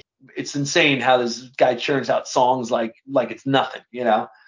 And uh so I started getting, I guess, a little frustrated with like my spot in the band, I guess, you know, and uh, I mean, if you call it a bruised ego or whatever, it's like I was there, I would write my leads, record them, and then it was like, you know, it just it felt stifling. So I, I started jamming with uh, Joey again on the side, and we had a heavy thing going on. It was me, Joey, uh, Odie was playing bass. We had Chris Hamilton, you know Chris Hamilton. Yes, I've been trying to. I've been I've been friends with Chris ever since he was in the band St. Kane, and I've been trying to get him on this show since I started it. I love Chris. All right. Well, Chris was playing drums, and I think he was the one that actually got us all together because he was always like, "Yo, I want to do a project with UNZ. I want to do a project with UNZ," and then it just happened. You know, we grabbed Odie, like, "Come on, let's jam with Hamilton and and Joey," and it was four of us, and we were, dude. Eh, no one's heard the stuff unless we played it for them. We, you know, we we were starting to come together with. It was good stuff, man. It was heavy, and we ended up getting Tim Williams on vocals, and I was psyched because Chris had brought up yo, what if we got Tim to sing? And I was like, are you cool with Tim? Because, you know, you guys were Blood, Blood Simple, Simple, together. Yeah. And he's like, nah, we, we talked and, you know, everything's cool. I'm like, all right, cool. I'm like, listen, I'll tell you right now, Tim is in my top five, maybe top three favorite metal vocalists of all time. And I called him, he's the Jim Morrison of metal, man. Just his vibe, he goes on stage and he's like another creature than what you're sitting in a room with having a cup of coffee with, you know? It's like he's friendly, he's laid back, he's mellow, and he gets on a microphone and it's like, holy shit, what the hell just happened? Who is this? You know, it's like, who is this guy? Just his lyrics are really obscure. You, know, they're pretty obscure. You got to kind of find your own meaning to them. That's how I always got it. And just, I just always thought he was awesome. I just love his voice. And when Chris brought his name up, I'm like, yes. I was like, I'm I'm in.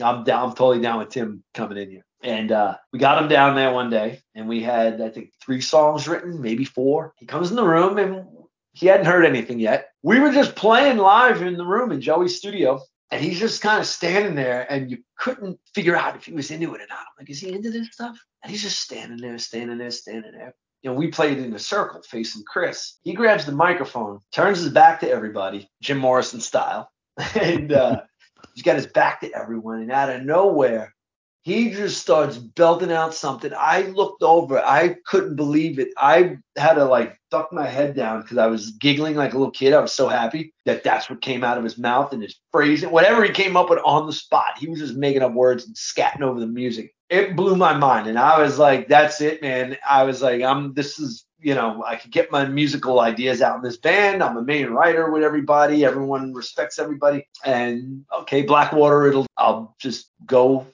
do what I do over there, you know, and I'll do this. And it just got to a point where I just I, I got frustrated. I was more into doing the heavier thing, I guess, and it just it just wasn't doing what I, I wanted it at the time. I was kind of I'm like, you know, we're not doing as many shows as we used to, and it just seems like it was losing steam at the time, and few things behind the scenes that had happened where it just didn't sit right with me. And I was like, you know, I'd rather leave the band and still remain friends with the guys and instead of stay, force myself to do and end up resenting them. You know what I mean? I was like, I, I don't, I don't want to be enemies with anybody. These guys are a great band. I loved it. But at that specific time period, I was like, I, I, I gotta do something else and you know because i don't want to end up a big blow up and i hate you and f you and then if you talk to someone you end up saying the wrong things behind people's backs and you know, I, I don't want to do that crap so i sent an email saying hey guys you know i'm i'm stepping out it's nothing personal. It's just uh, I'm, I want to do something else and blah blah blah. So they got Dennis in the band,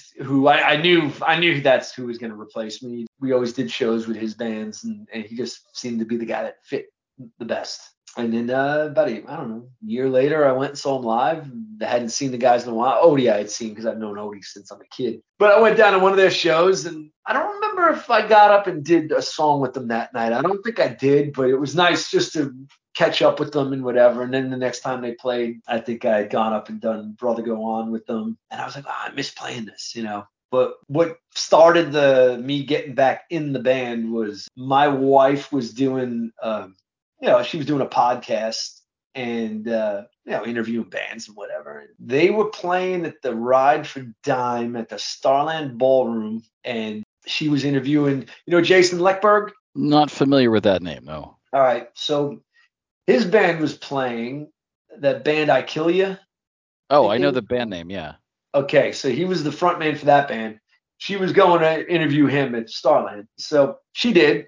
And I, I had met her later on that day. I drove down there and I introduced her to the drummer, Mike's wife, and I knew they were going to hit it off. So they hit it off, and you know we would hang out with them all the time. You know we would go to dinner with them and stuff like that because, like I said, we were all still friends. But through the wives hanging out, they would hang out on their own, and then every now and again I'd go and we'd get dinner together. And my wife was like, "Man, I love that band. I wish my husband would. I wish they would. I wish he'd rejoin the band." And she, and you know, Mike's wife would be like, "Yeah, it's not the same without him. We love Dennis, but it's the original with John and blah blah blah." And I think the wives kind of just started pushing that envelope of, hey, how about you know get him you know, and then Odie's wife was you know they're all like a little knitting crew, you know, the wives they all get along, which is odd, you know, you, you don't really see that a lot with bands with the, all the females getting along. You know, usually it's always like some sort of drama, none whatsoever, you know. And Rob's wife, her and my wife hit it off. And just all the wives get along. They all hang and do their girls' nights and stuff like that. And uh, yeah, I think they did a show on Long Island here, and they called me up on stage to do one song. And after I played it, Rob was like, "No, no, no, just stay up, do another one, do another one." I was like, "What?" He was like, "Yeah, we're gonna close with Brother Go just play that too. Just stay up on stage." I was like, "Cool." The crowd was a nice crowd, and all the wives were there, and, and that that was kind of the night where I was like, you know, I, I think I might want to rejoin this band. You know, I was like, but it's not my call, and I just I'm I miss playing these songs. I miss being around these guys like I used to be. I used to be around these guys five days a week. And then it went to like seeing them once a year maybe. But then uh, I got off stage. I'm like, that was awesome, you know. And then I guess Odie might have said something like, "Yo, let's just get him back in the band," you know. Let's, you know, and it took a little bit, and then I think it, I, maybe a year, if that. I get a call like, "Would you be interested in coming back?" I'm like, "Yeah, man. Let's, you know, just just sit down and talk." We sat down, we met up in the city for a beer and just, you know, sat there for an hour or two, just catching up. And I was like, listen, man, I was like, I'm in. Um, I'll learn whatever we got to learn. And and I was like, my only thing that I, I really just I need it because it just it's just the way I am. I was like, whether it gets used or it doesn't get used, I just need to contribute riffs. You know, I was like, if I have something written, I need to be able to submit it in and just here, here's it's out of my brain. It's not gonna mess with me if it's like, no, you can't hand in a song. And it wasn't like that back in the day. It was just Rob wrote better stuff. And it was always trying to like play catch up, you know. It's like, damn, you wrote another good one. Damn it, I gotta throw mine away and try to write, you know. And by the time you got your idea down, you already had a second album written, you know, and it was like, damn it. But again, I was in a different place with just other things. But yeah, so we sat down for a beer and again, there was never any hard feelings. It was always friends. And I guess they were feeling at the time that they missed having me in the band and I missed being in the band. And we had a beer. I said, go, I just want to be able to write some riffs and hand in music, whether it gets used or it doesn't. You guys can throw it in the garbage. I don't care. I just want that opportunity. And they're like, yeah, dude, that's it. And that was it, man. Really, it was just a a beer and a conversation, and, and, and they were like, "Come on back." And they told Dennis, and Dennis wasn't uh, no hard feelings. Dennis had, uh, I guess, a billion other things going on, guitar wise and work wise and everything too. So he was good with it, you know. All right. Yeah. And so that was last year that you, you rejoined uh, the band. Now, in between leaving. No, technically, I've been in the band now for three years almost. But oh, has it really? Because I guess it wasn't announced till last year. yeah. Uh, Facebook about it until 2021. So all right. For... No, that might have been a repost. Oh, okay. Well, I rejoined the band. We did. Uh, what was it? Uh, let's see. We went to Vegas for our first show back. So I guess it was November of 2019. I oh, shit, really? Yeah, yeah. I, I thought it was way, I, I thought it was way more recent. yeah, no, because we were laughing about it. We just did a video shoot about three weeks ago in Brooklyn, and me and Rob were bringing our gear back to the elevator to go home. And uh, he looks at me, he starts laughing. He's like, You know what's funny? This October, you've been back in the band for three years already, and we've only done two shows. well, yeah, I mean, I guess that, that I guess that, that, that COVID also kind of fucks with your concept of time when not much happens for two years. But, yeah, uh, it, no, it flew by. It was it was uh, let's see, played Vegas. I think I think it was November 2019. Played Vegas, came home, holidays. I think we were literally I've rehearsed with the band six times in the last three years. It was, it was five rehearsals, three rehearsals. We did Vegas, came home, did two rehearsals, played South Jersey at what was that place just closed down? Oh, the, the, the stage is kind of catty cornered in the back. I always forget the name of the place. Oh, uh, uh, uh, the place in Long Branch. Yes. Oh, what the fuck was the name of that place? I've been there before and I can't think of the name of it. Hold on, I can probably look it up. Total beach town, but the, the stage was kind of in the back corner. It was cool. Oh, Bright, Brighton Bar, Brighton Bar. Brighton Bar. So we played that in March. I think it was March 15th of 2020. And then March 20th is when lockdown happened. And that was it. It was like, boom, no one's doing anything. So for the next two years, it was just phone conversations. And, you know, when restrictions let up, we'd get together, not the band, just, you know, yes, friends. Wives and husbands, we'd hang yeah. in. And uh, finally, demos started coming over. I didn't take advantage of lockdown and writing. I didn't get any inspiration from it. Some people did. I didn't. I would pick my guitar up and be like, why? What's for what? you know, got like I'm so uninspired. I was I barely played. I would play here and there. And I was like, this is terrible. I was like, what are we what are we doing this for? I was like, I, I don't want to put a you know, me, I was like, I don't want to waste my time writing music that's gonna go absolutely nowhere because no one can do anything. And I was so uninspired. And then Rob, that guy, you know, again, he just boom, I got a song, and it wasn't a song, it was like a whole record, you know. So he sends a couple songs. I'm like, nice, new stuff. So I started learning that, and then we finally got to go down to his house and record guitars. Drums were done. Odie went did his bass, and then I went back did some leads. So now we have. I'm not exactly sure how many songs right now more more than a half of a record recorded. But we're doing it now, you know. We threw a couple of songs out there online. We did the video for Jokes on You, and there's going to be a video coming out in the next, I would say, couple of weeks, maybe month or so for the song Hail Mary. Yeah, it's good. It's good record, man. It's different. We kind of it, it sounds like Blackwater Rising, but it's it's got different vibes on it. You know, it's cool. It's fun to play. I can't wait to to get to see you guys again. Like I've seen the band uh, few times at, at uh, I think the I think the only place I've ever seen uh, that band play is at, at Dingbatz in Clifton. But I love I love going there. I love uh, seeing the band, so I'll definitely definitely be there to, to check you guys out again. Now I just I feel like if I don't ask, I'm gonna regret it later. You had mentioned before about that band that you were doing with, with Chris Hamilton and Tim, and, and nobody's ever it's never seen the light of day. What happened with that? The usual, but uh, you know somehow I ended up being the bad guy. I don't know how, but a couple of guys weren't jiving, I guess I don't want to name names, but no, you don't have to.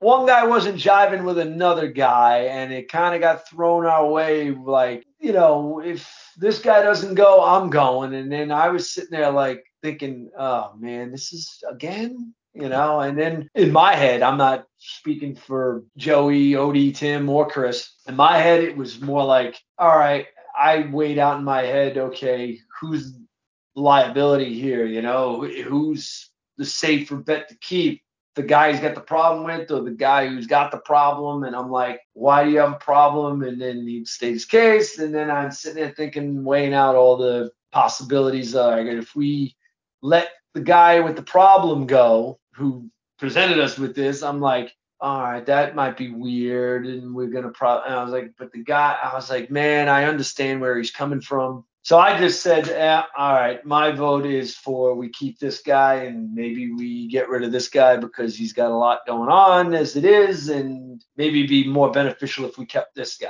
And the other members kind of agreed, and we made a decision. And when we told, you know, one of the dudes what was happening, it became a thing, but somehow I got the blame for it all. I don't know how, and it's you know, it's been weird with me and that dude ever since.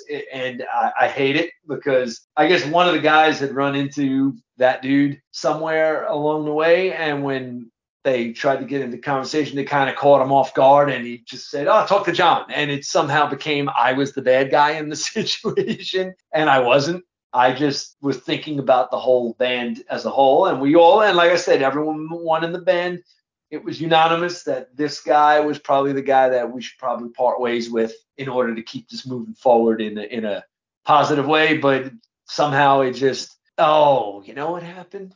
Hurricane, whoever, completely wiped out Joey's studio in Brooklyn, and we lost all our gear, and that was pretty much the end of it right there. So it didn't matter anyway, you know. Right, like, right, and, right, right. You know, just when we lost every. I mean, he lost his livelihood and then had to re, you know, move it all back to Long Island to his house and make that work. So that kind of put everything on the back burner. That and trying to find a new member yeah. to replace the guy we lost, and then him having to rebuild his whole livelihood again. And it was just kind of everyone just kind of just just fizzed, you know. And then yeah. uh, yeah, but that that would have been an interesting band to put on a stage. I think that would have I think that would have gone over pretty well with a lot of people because yeah. you know I was I think shit this was 2008 I guess yeah I was at the it was the Mayhem Festival in Jersey I think Machine Head were just finishing up doing the Locust record and headlining the second stage on that one and I remember uh, I said I've been friends with those guys for many, many years. So I'm there. I'm up on the bus talking, and I think uh, I think it was Phil. Phil asked me, he's like, "So what do you who you jam with now?" I told him, and then when I said uh, Tim's name on vocals, remember Adam just turned around and going, "Yes." I was like, "Yep." I thought you'd like that. And he was like, "Dude, that guy." They they were huge VOD fans, and uh, just Tim's just he's just a killer fun man. But uh, yeah, it would have been that would have been nice. It, the music, oh my god, the music was great, and, and we were just really just starting out. You know, we would just kind of it was just nothing was pre-written. It was just we went in a room and just someone belted out a riff, and then we just started building on it. it there were no preconceived, you know, there were no pre-written riffs or anything, and then. uh got a little weird with losing a member, and then it got weirder after we lost all our gear in the in the flood. Right, right. So that, that, I think it was the flood that was the cherry on top. It was, you know, because we were trying out other members, you know, for the position uh, that was needed to be filled, and just couldn't get the right guy. It was just the right guy wasn't coming in, and we were like, all right, let's we'll figure this out. But it was getting frustrating, you know. I think everyone was getting a little frustrated, and then the storm just kind of washed it all away. right, right. no pun intended. And so then also in between leaving and coming back to Blackwater Rising, you were in the band The Pain Method, which consisted of current and former members of Generation Kill and Thanatonic Desire. Uh, I know when the band was first announced, you weren't in the lineup, but you joined shortly after the music video for Gone for Good was filmed. Um, Yep. Can you tell me how you came to join the band? I've known Rob Moschetti for oof, long time, 90s, mid 90s when he was in Pro-Pain, because he and the other guitar player Nick at the time lived together in uh, Long Beach, and I lived 10 minutes from Long Beach. So I would go over their house all the time, and then we would just hang out, drink beers, listen to music, go out drinking, and just hang out all the time. And my first band, Altered Vision, would we used to do shows with Pro-Pain all the time. So Rob's known me since back then, and uh, just out of nowhere, I got a phone call from him or email or whatever on on Facebook saying, "Hey man, no, no," he called me and left a message, call back. And it was funny because when he was posting little small snippets on uh, on Facebook, love them in the studio writing and stuff. I always thought Rob had a cool sounding voice. Like I was like, wow, he always had a cool tone to his voice. And he had posted a video one day when they were recording the Pain Method record of a chorus that I was like, wow, that's a freaking great chorus.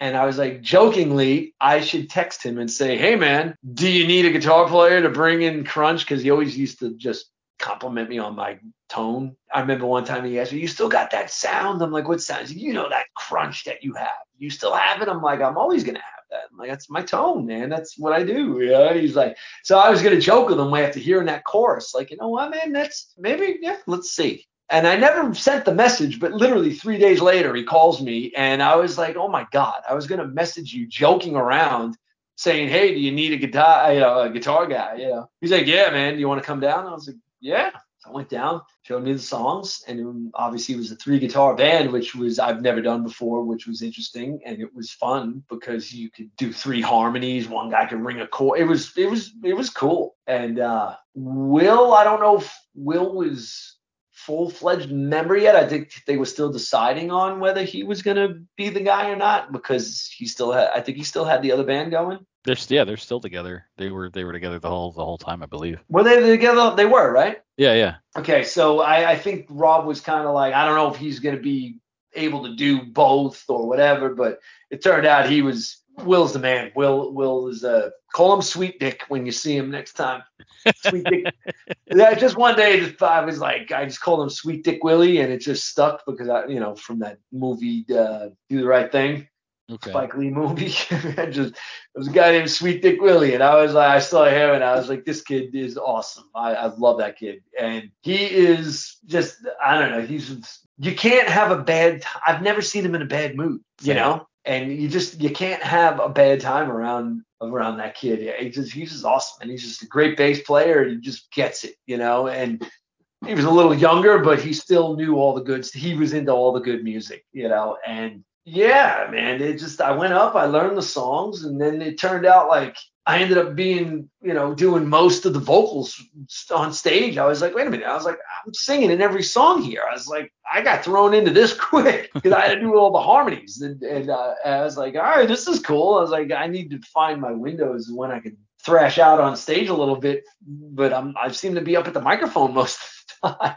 Yeah, it was cool, man. I enjoyed playing those songs, and then you know, it it, was never a such thing as drama. It, it would have been great, but it, it just a couple of the guys in the band had a little drama together, but it was uncalled for, and it was all over just non-band stuff. I'll put it that way. It was it was outside of the band creating problems, and there was once once uh, once it came out, there was no going back, and it, it was like, how are we going to do shows when two guys in the band are at odds with one another, but neither one of them are going to quit, you know? and it was like, it was bad. It, it, we did our last show out here on Long Island. I remember we played the show. It wasn't particularly a good one. There was barely anyone there. after the show, I was just like, I, I was like, I'm done. I, was like, this band's over. Everyone starts giggling. I'm like, nah, I think this band's done. I was like, I, I can't. How are we gonna go on like this? This we can't go on stage like this, you know. And yeah, I think that was like a Friday or Saturday, and then that Monday, I I put my resignation in, and so did Will and everybody else. And uh, yeah, that was it. It was it was Rob. Uh, I haven't spoken to Rob since that text and I don't know what he's doing. Uh, I hope he's doing well. You know, I hope he's happy. Yeah. But he actually rejoined MOD. That I saw, but then lockdown happened, so I know they they're supposed to be doing some sort of stuff when they're allowed. I don't know if they're they if it's going to happen or if it's not going to happen. I right. I know I, that at said, one point, like like before COVID and lockdown and all that, they were supposed to play with Overkill at the Wellmont, and then that show got yep. postponed like two years, and then when they rescheduled yep. it, MOD wasn't on the lineup anymore. I don't know what happened there, but the lineup of that show yeah. wound up being Overkill, Demolition Hammer, and Demolition Hammer, badass. I love that band. Yeah, I don't know what happened. I, I mean, I, I've known Billy Milano a long time. I know he's was down in Texas. I think he's still down there. But um, yeah, I don't know what happened. I, I, I, me and Rob aren't friends on on social media anymore. I, I just kind of after what went down with the the band, I just I, I just separated myself from. Yeah, I, I mean, I couldn't say I wasn't in the situation. All I can say is from an outsider perspective, and I don't I'm not trying to stir any anything, but I know that after he rejoined MOD, he had made like a Facebook post about how it was great to be in a band with professional musicians again. Yeah, I think I saw that. Yeah, I did. He had, he had a beef with with with one of the guys. It was literally it, was between him and one guy in the band, and it was so dumb and so I mean high school. And I was like, I'm not. I'm I'm nope, not doing this. It was it was all just dumb, and it wasn't like I said. It wasn't even music.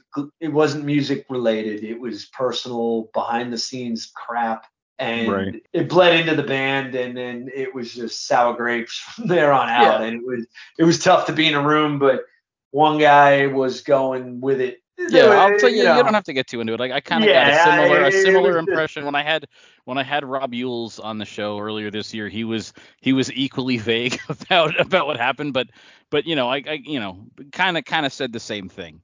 So I get it, and it's okay. Like I said, we don't have to we don't have to dive deep or name names or yeah, anything like that. It, it, the end of the story is that, that you know you guys you guys split up, and and it seems yeah. like everybody went back to a band they were in before because except for Moschetti, all yeah. the guys that had been in Generation Kill are back in Generation Kill. Yeah. You're back in Blackwater Rising. Will's still doing Thanatonic Desire, and Moschetti went back to MOD. So everybody went back to something else they'd already been doing like I said, I don't know what Rob's up to now. I don't know anything. Yules, I talk to still. I talk to all the guys still, except for uh, Moschetti. I guess he doesn't want to speak to any of us, and, and and that's cool. I got no hard feelings against him at all. I've known him for many many years, and I resigned, and I just went back to I went I went back home pretty much, you know, and right.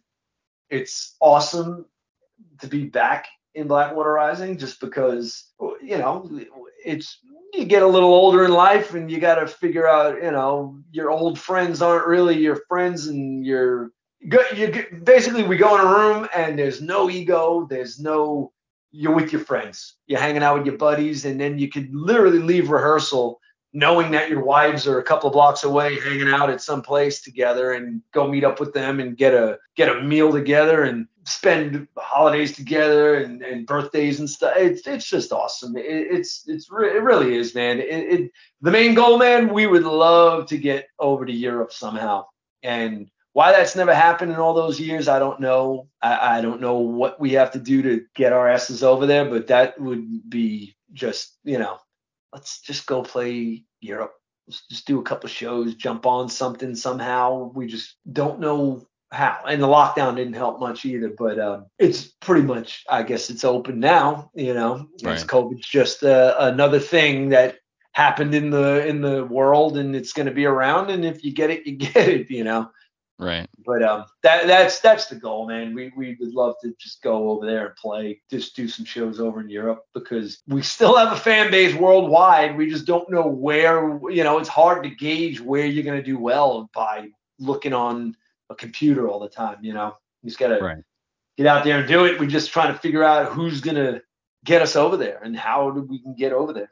But so are you guys on? Are you guys on a label right now? Are you guys independent still? Or? We're uh, I think Pavement is uh, distributed. We're not on a label. It's it's we're all independent, but uh, Pavement does Pavement, the uh, distribution, I believe. Okay. Everything else is in house, man. There's no we use this one publicist, but we don't we there's no managers and agents and stuff like that. We I think I know the publicist. I think I know the publicist that represents the band. who John? Oh, I know him too. I thought I was thinking of there's there's one particular publicist that emails me all the time that seems to handle most of the uh, most of the pavement stuff. Uh, oh, it might be. I, I'm not sure. You know. I don't even know right now. It's been like I said, five rehearsals and two shows. I'm still not fully caught up to what's going what's going on. But uh, I mean, we've always been uh, do it yourself, man, because no one else is going to do it for you. And if they are doing it for you, they want your money. right, and- right. Not like we're making you know gobs of money, but it's like why pay someone to do something you can do yourself until you get to that level of okay, we need to bring someone on to, to uh, take on the burden because we need to concentrate on the music and the playing. But still, I mean, So for a I'm sensing a that's from- I'm sensing a theme. You, you mentioned earlier in the in the interview about Blabbermouth and uh, the last episode of the podcast that I did uh, with Ryan Shuck was was was all over Blabbermouth actually. But uh, you know he had said a similar thing in that episode was you know like you know what what do you really need? You know there there's only really certain things that, that labels are, are, are helpful for at this point which kind of ties us into sort of the signature question of the mm-hmm. show which is you know how do you feel about the current state of the music industry where you've got on one hand from sort of the fan side of things people are doing spotify and streaming instead of album sales. They believe that they you don't have to worry about purchasing music because bands make all their money at the shows. And then sort of from the label side of things you have labels that are doing more of those you know like 360 deals where they're they're taking bigger Yeah. chunks of everything instead of That- just your record sales that's the 360 deal is the biggest bunch of bullshit I've ever heard in my life. Where it's like, wait a minute, why are you taking my merch and touring money? You're not out here with us. This this is how we make a living, and you're gonna start dipping into that too. You know, it's like, okay, record sales are down because okay, the way I saw it was when the internet was starting to become the thing and the way to get music, you know, the record industry, and I'm sure you've heard this from many other people, the industry was more, no, we're the record industry. We're huge. No one's going to do this to us. It dismantled it. When's the last time you've been in a Tower Records? You know what I mean? And I guess the music industry, you know, whatever, I don't know, the gods that run the music industry, I think they thought they were going to beat it and they didn't. You know, it's like, nah, man, you either jump on board when you see something happening to, that's taking away from your, you know, people are getting music faster, easier, whatever, may not sound as great or whatever. I love Spotify. Do you get paid a hell of a lot from it? No. But I think it's a genius idea. You can get anything you know but it's like i think back in what was it 2000ish with the napster crap lars was right i don't care anyone whether you're in a band or just a fan buying music it wasn't about money it was about someone's controlling your stuff without your permission it's like okay what do you do about that you you got to stop it before they take over everything you know it's, how does a metallica demo that's not even done yet end up on the internet for people to download. You know, I remember Deftones' White Pony record. Some kid at a radio station in LA comes up to me and he's like, "Hey, John, I knew I knew you love the Deftones. Here you go." I'm like, "What's this?" I burnt your copy of the new record. I'm like, "How did you get this?" Because the labels would send advance copies to the radio stations, and the interns would snake them and burn them for their friends and do whatever. And there's record sales lost right there on a, you know, it's like Deftones weren't humongous at the time. They were still putting they were putting out their Master of Puppets, their third record, that make or break them, you know. And dudes are handing it out, burnt copies of the album, and it's like wow. And I remember seeing Stereomud's first album all over the internet before it was released, and I was like, "What the hell, man?" I was like, "It's the whole album, the interludes and everything." I was like, "What the? How does this happen?" And then when Lars, of course, everyone hates Lars. Why? Because why? You know, everyone just likes to hate Lars for some reason. Look back on it, you know, good for him. He he did all of uh, us bands that would love to be in his position a favor by trying to stop people stealing music. You're stealing music at least with Spotify, you you could pay for it or you got to deal with the ads and all that crap if you don't want to pay for it. But um, yeah, I don't mind the online stuff at all. I mean, I do miss in some downtime when you're bored and you're looking for something to do. I do miss going to the record store and just waltzing around Tower Records for three hours, just looking at everything and figuring out do I want this? Do I I miss doing. I used to do it all the time. I would stay there until I heard the 15 minute warning of you know stores closed in 15 minutes. If you got anything, 15 minutes, bring it up to the register. And I would sit there and wait till the last minute and then grab what I wanted and I'd go up and like I'll take this, you know. But it's it, it's weird. The 360 thing though. I mean, unless you're a band that's actually doing well and established and making money, I guess it doesn't make a difference. But there's bands out there that you wouldn't think guys in the band, they all have side hustles, you know? They all come home and some go back to work or some do other things, podcasts and whatever. Production to, work or whatever, yeah. Yeah, I mean, a lot of them. And it, it's, it's different times, you know? I'm just grateful to be able to still be able to play music and do some shows. But uh, the whole, you know, we're going to sell out the garden. It's like, no, we're not, you know. I mean, never say never, but you know, I'm just happy to play. I'd play Dingbatz the rest of my life where we could pack it out, you know, because when that place is packed, it looks awesome in there. It's a sea of heads, and it's like uh, it's, it's just you know. It just got to work. The last time I was there, their their air their, their AC was broken again. really? Yeah, we were there to see uh, Adema. Actually, I mentioned Ryan, who was on the last episode, is the singer right. for Adema. Now it was Adema, Crazy Town, Head PE, and and Flaw. And oh it was God. hot as ball. Yeah, they called it the New Metal Revival Tour, and it was just hot as balls in there. And a friend of mine who lives in the area and frequents the place, he's like, "Yeah, it broke the day before." I was like, "Fuck, that sucks." And like, I'd been there one other time where the where the air went out. I went to see Psychostick, and uh, so, but no, I love that place. I love I love Dingbatz. I love. Now let me ask you, how how was the uh, how was the crowd for that show? Was it crowded? Oh yeah, yeah, it was pretty packed. It was it was pretty packed, and then there was also there was some fun. Just you know, you always the the people watching is always funny at a, at a show or anywhere, but there was there were these there people. There some characters. yes, yes. Charlie was at that show as well, and there were some people next to us. There was like this girl that was like humping a dude from behind while like trying to grind against another dude behind her. It was there was That's, some uh, yeah. But yeah, no, it was it was pretty busy. It's funny there. because we did arenas with uh, Adema and Crazy Town. We were playing large theaters back in the day, and it's just so crazy, man. And then it's like, yeah, so Adema, those guys, we toured with them on the Music as a Weapon tour, and they were high up on the bill, man. It was, it, it's just so strange. Was, the, the, nu metal thing and Flaw, we did some shows with them. Damn, a long time ago. I can't believe it's been that long. Well, that's the thing, man. Like when you said before, I don't know if we said it in the episode or when we were talking before, but that it's been nearly 20 years since Stereomud broke up. Like yeah. it's just so weird to me that like I'm getting to that point that there's bands I've been into for 20 years. There's friends that I've had for 20, you know, this year was 20 years since I graduated high school. Like yeah.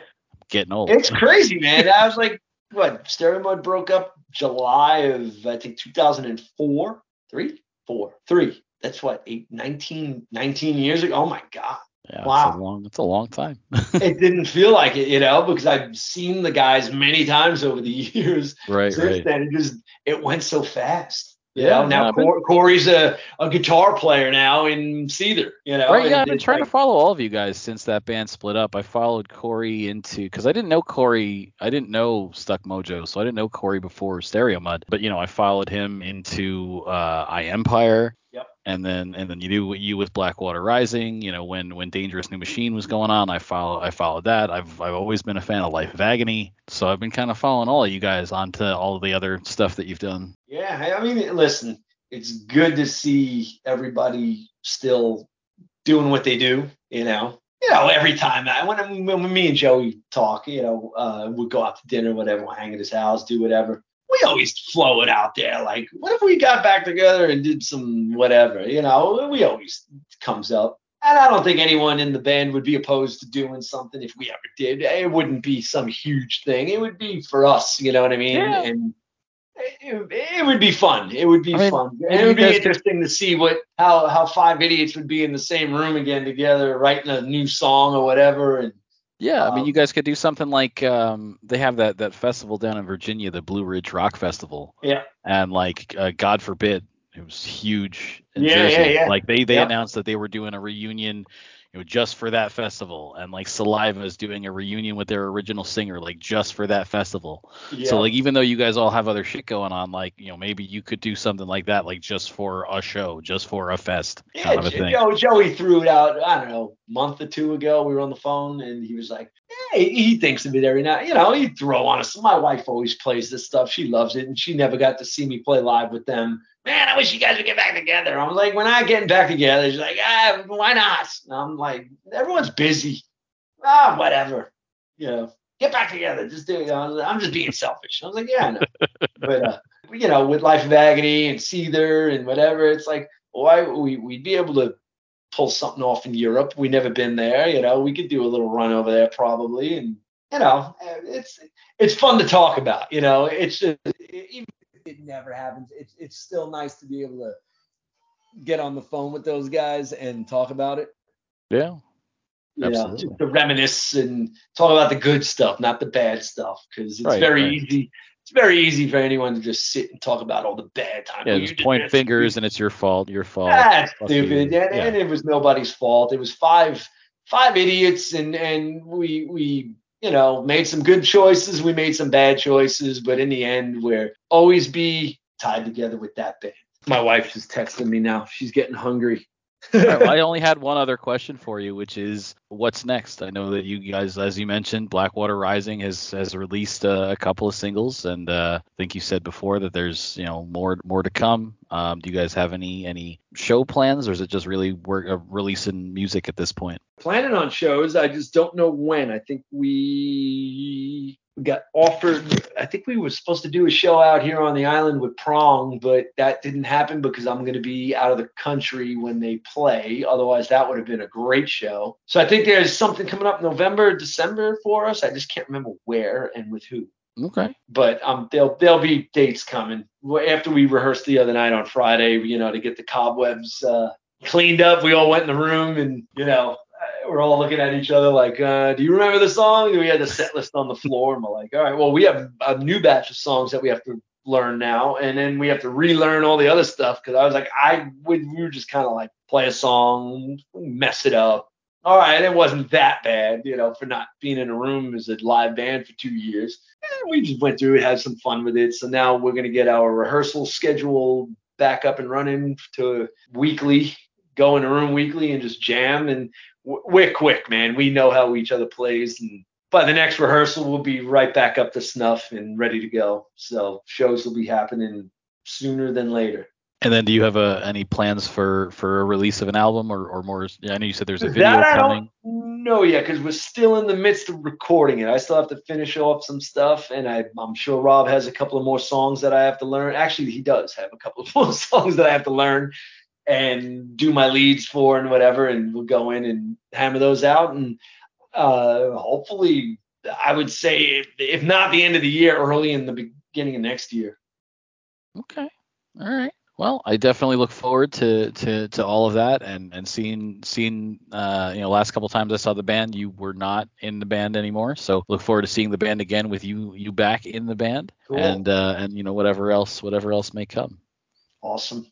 Yeah. Well, that's where it's at now. It's just Blackwater Rising from here on out. And, you know, if I throw a curveball and put out something of my own, and, you know, I, you know, I have music written that is nothing to do with anything but my own stuff, but I just don't, I just have to find the time to do it and Okay. just do something. But other than that, it's, it's Blackwater Rising full steam ahead, and that's it.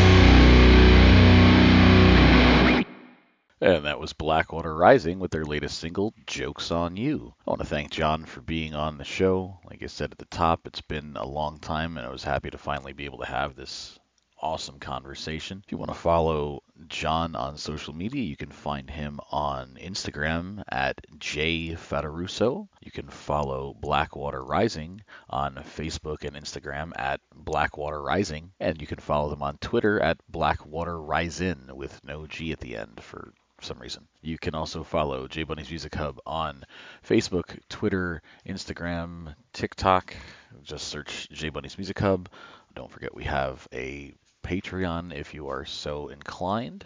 And you can also follow Charlie on social media at Charlie underscore the underscore chameleon on Instagram and the underscore chameleon underscore underscore on Twitter. And don't forget, guys, if you believe in supporting music the way I do by buying it, you can also follow at Industry Embers on Facebook and Twitter and post or tweet your music purchases with the hashtag BuyMusic, B U Y, or it's Buy Music, B-Y-E. As for what is next for the show, um, I may or may not have mentioned Charlie is becoming more involved in the show, although they were not too noticeable on this episode. They were just kind of hanging back and getting a feel for how it goes. Charlie will definitely be on the shows as as often as they can be, and has actually started to send out interview requests uh, on their own for stuff. So we'll see how that goes. I'm also always sending out requests and receiving requests for interviews. It's mostly coming down now to time, all the adult responsibility and shit,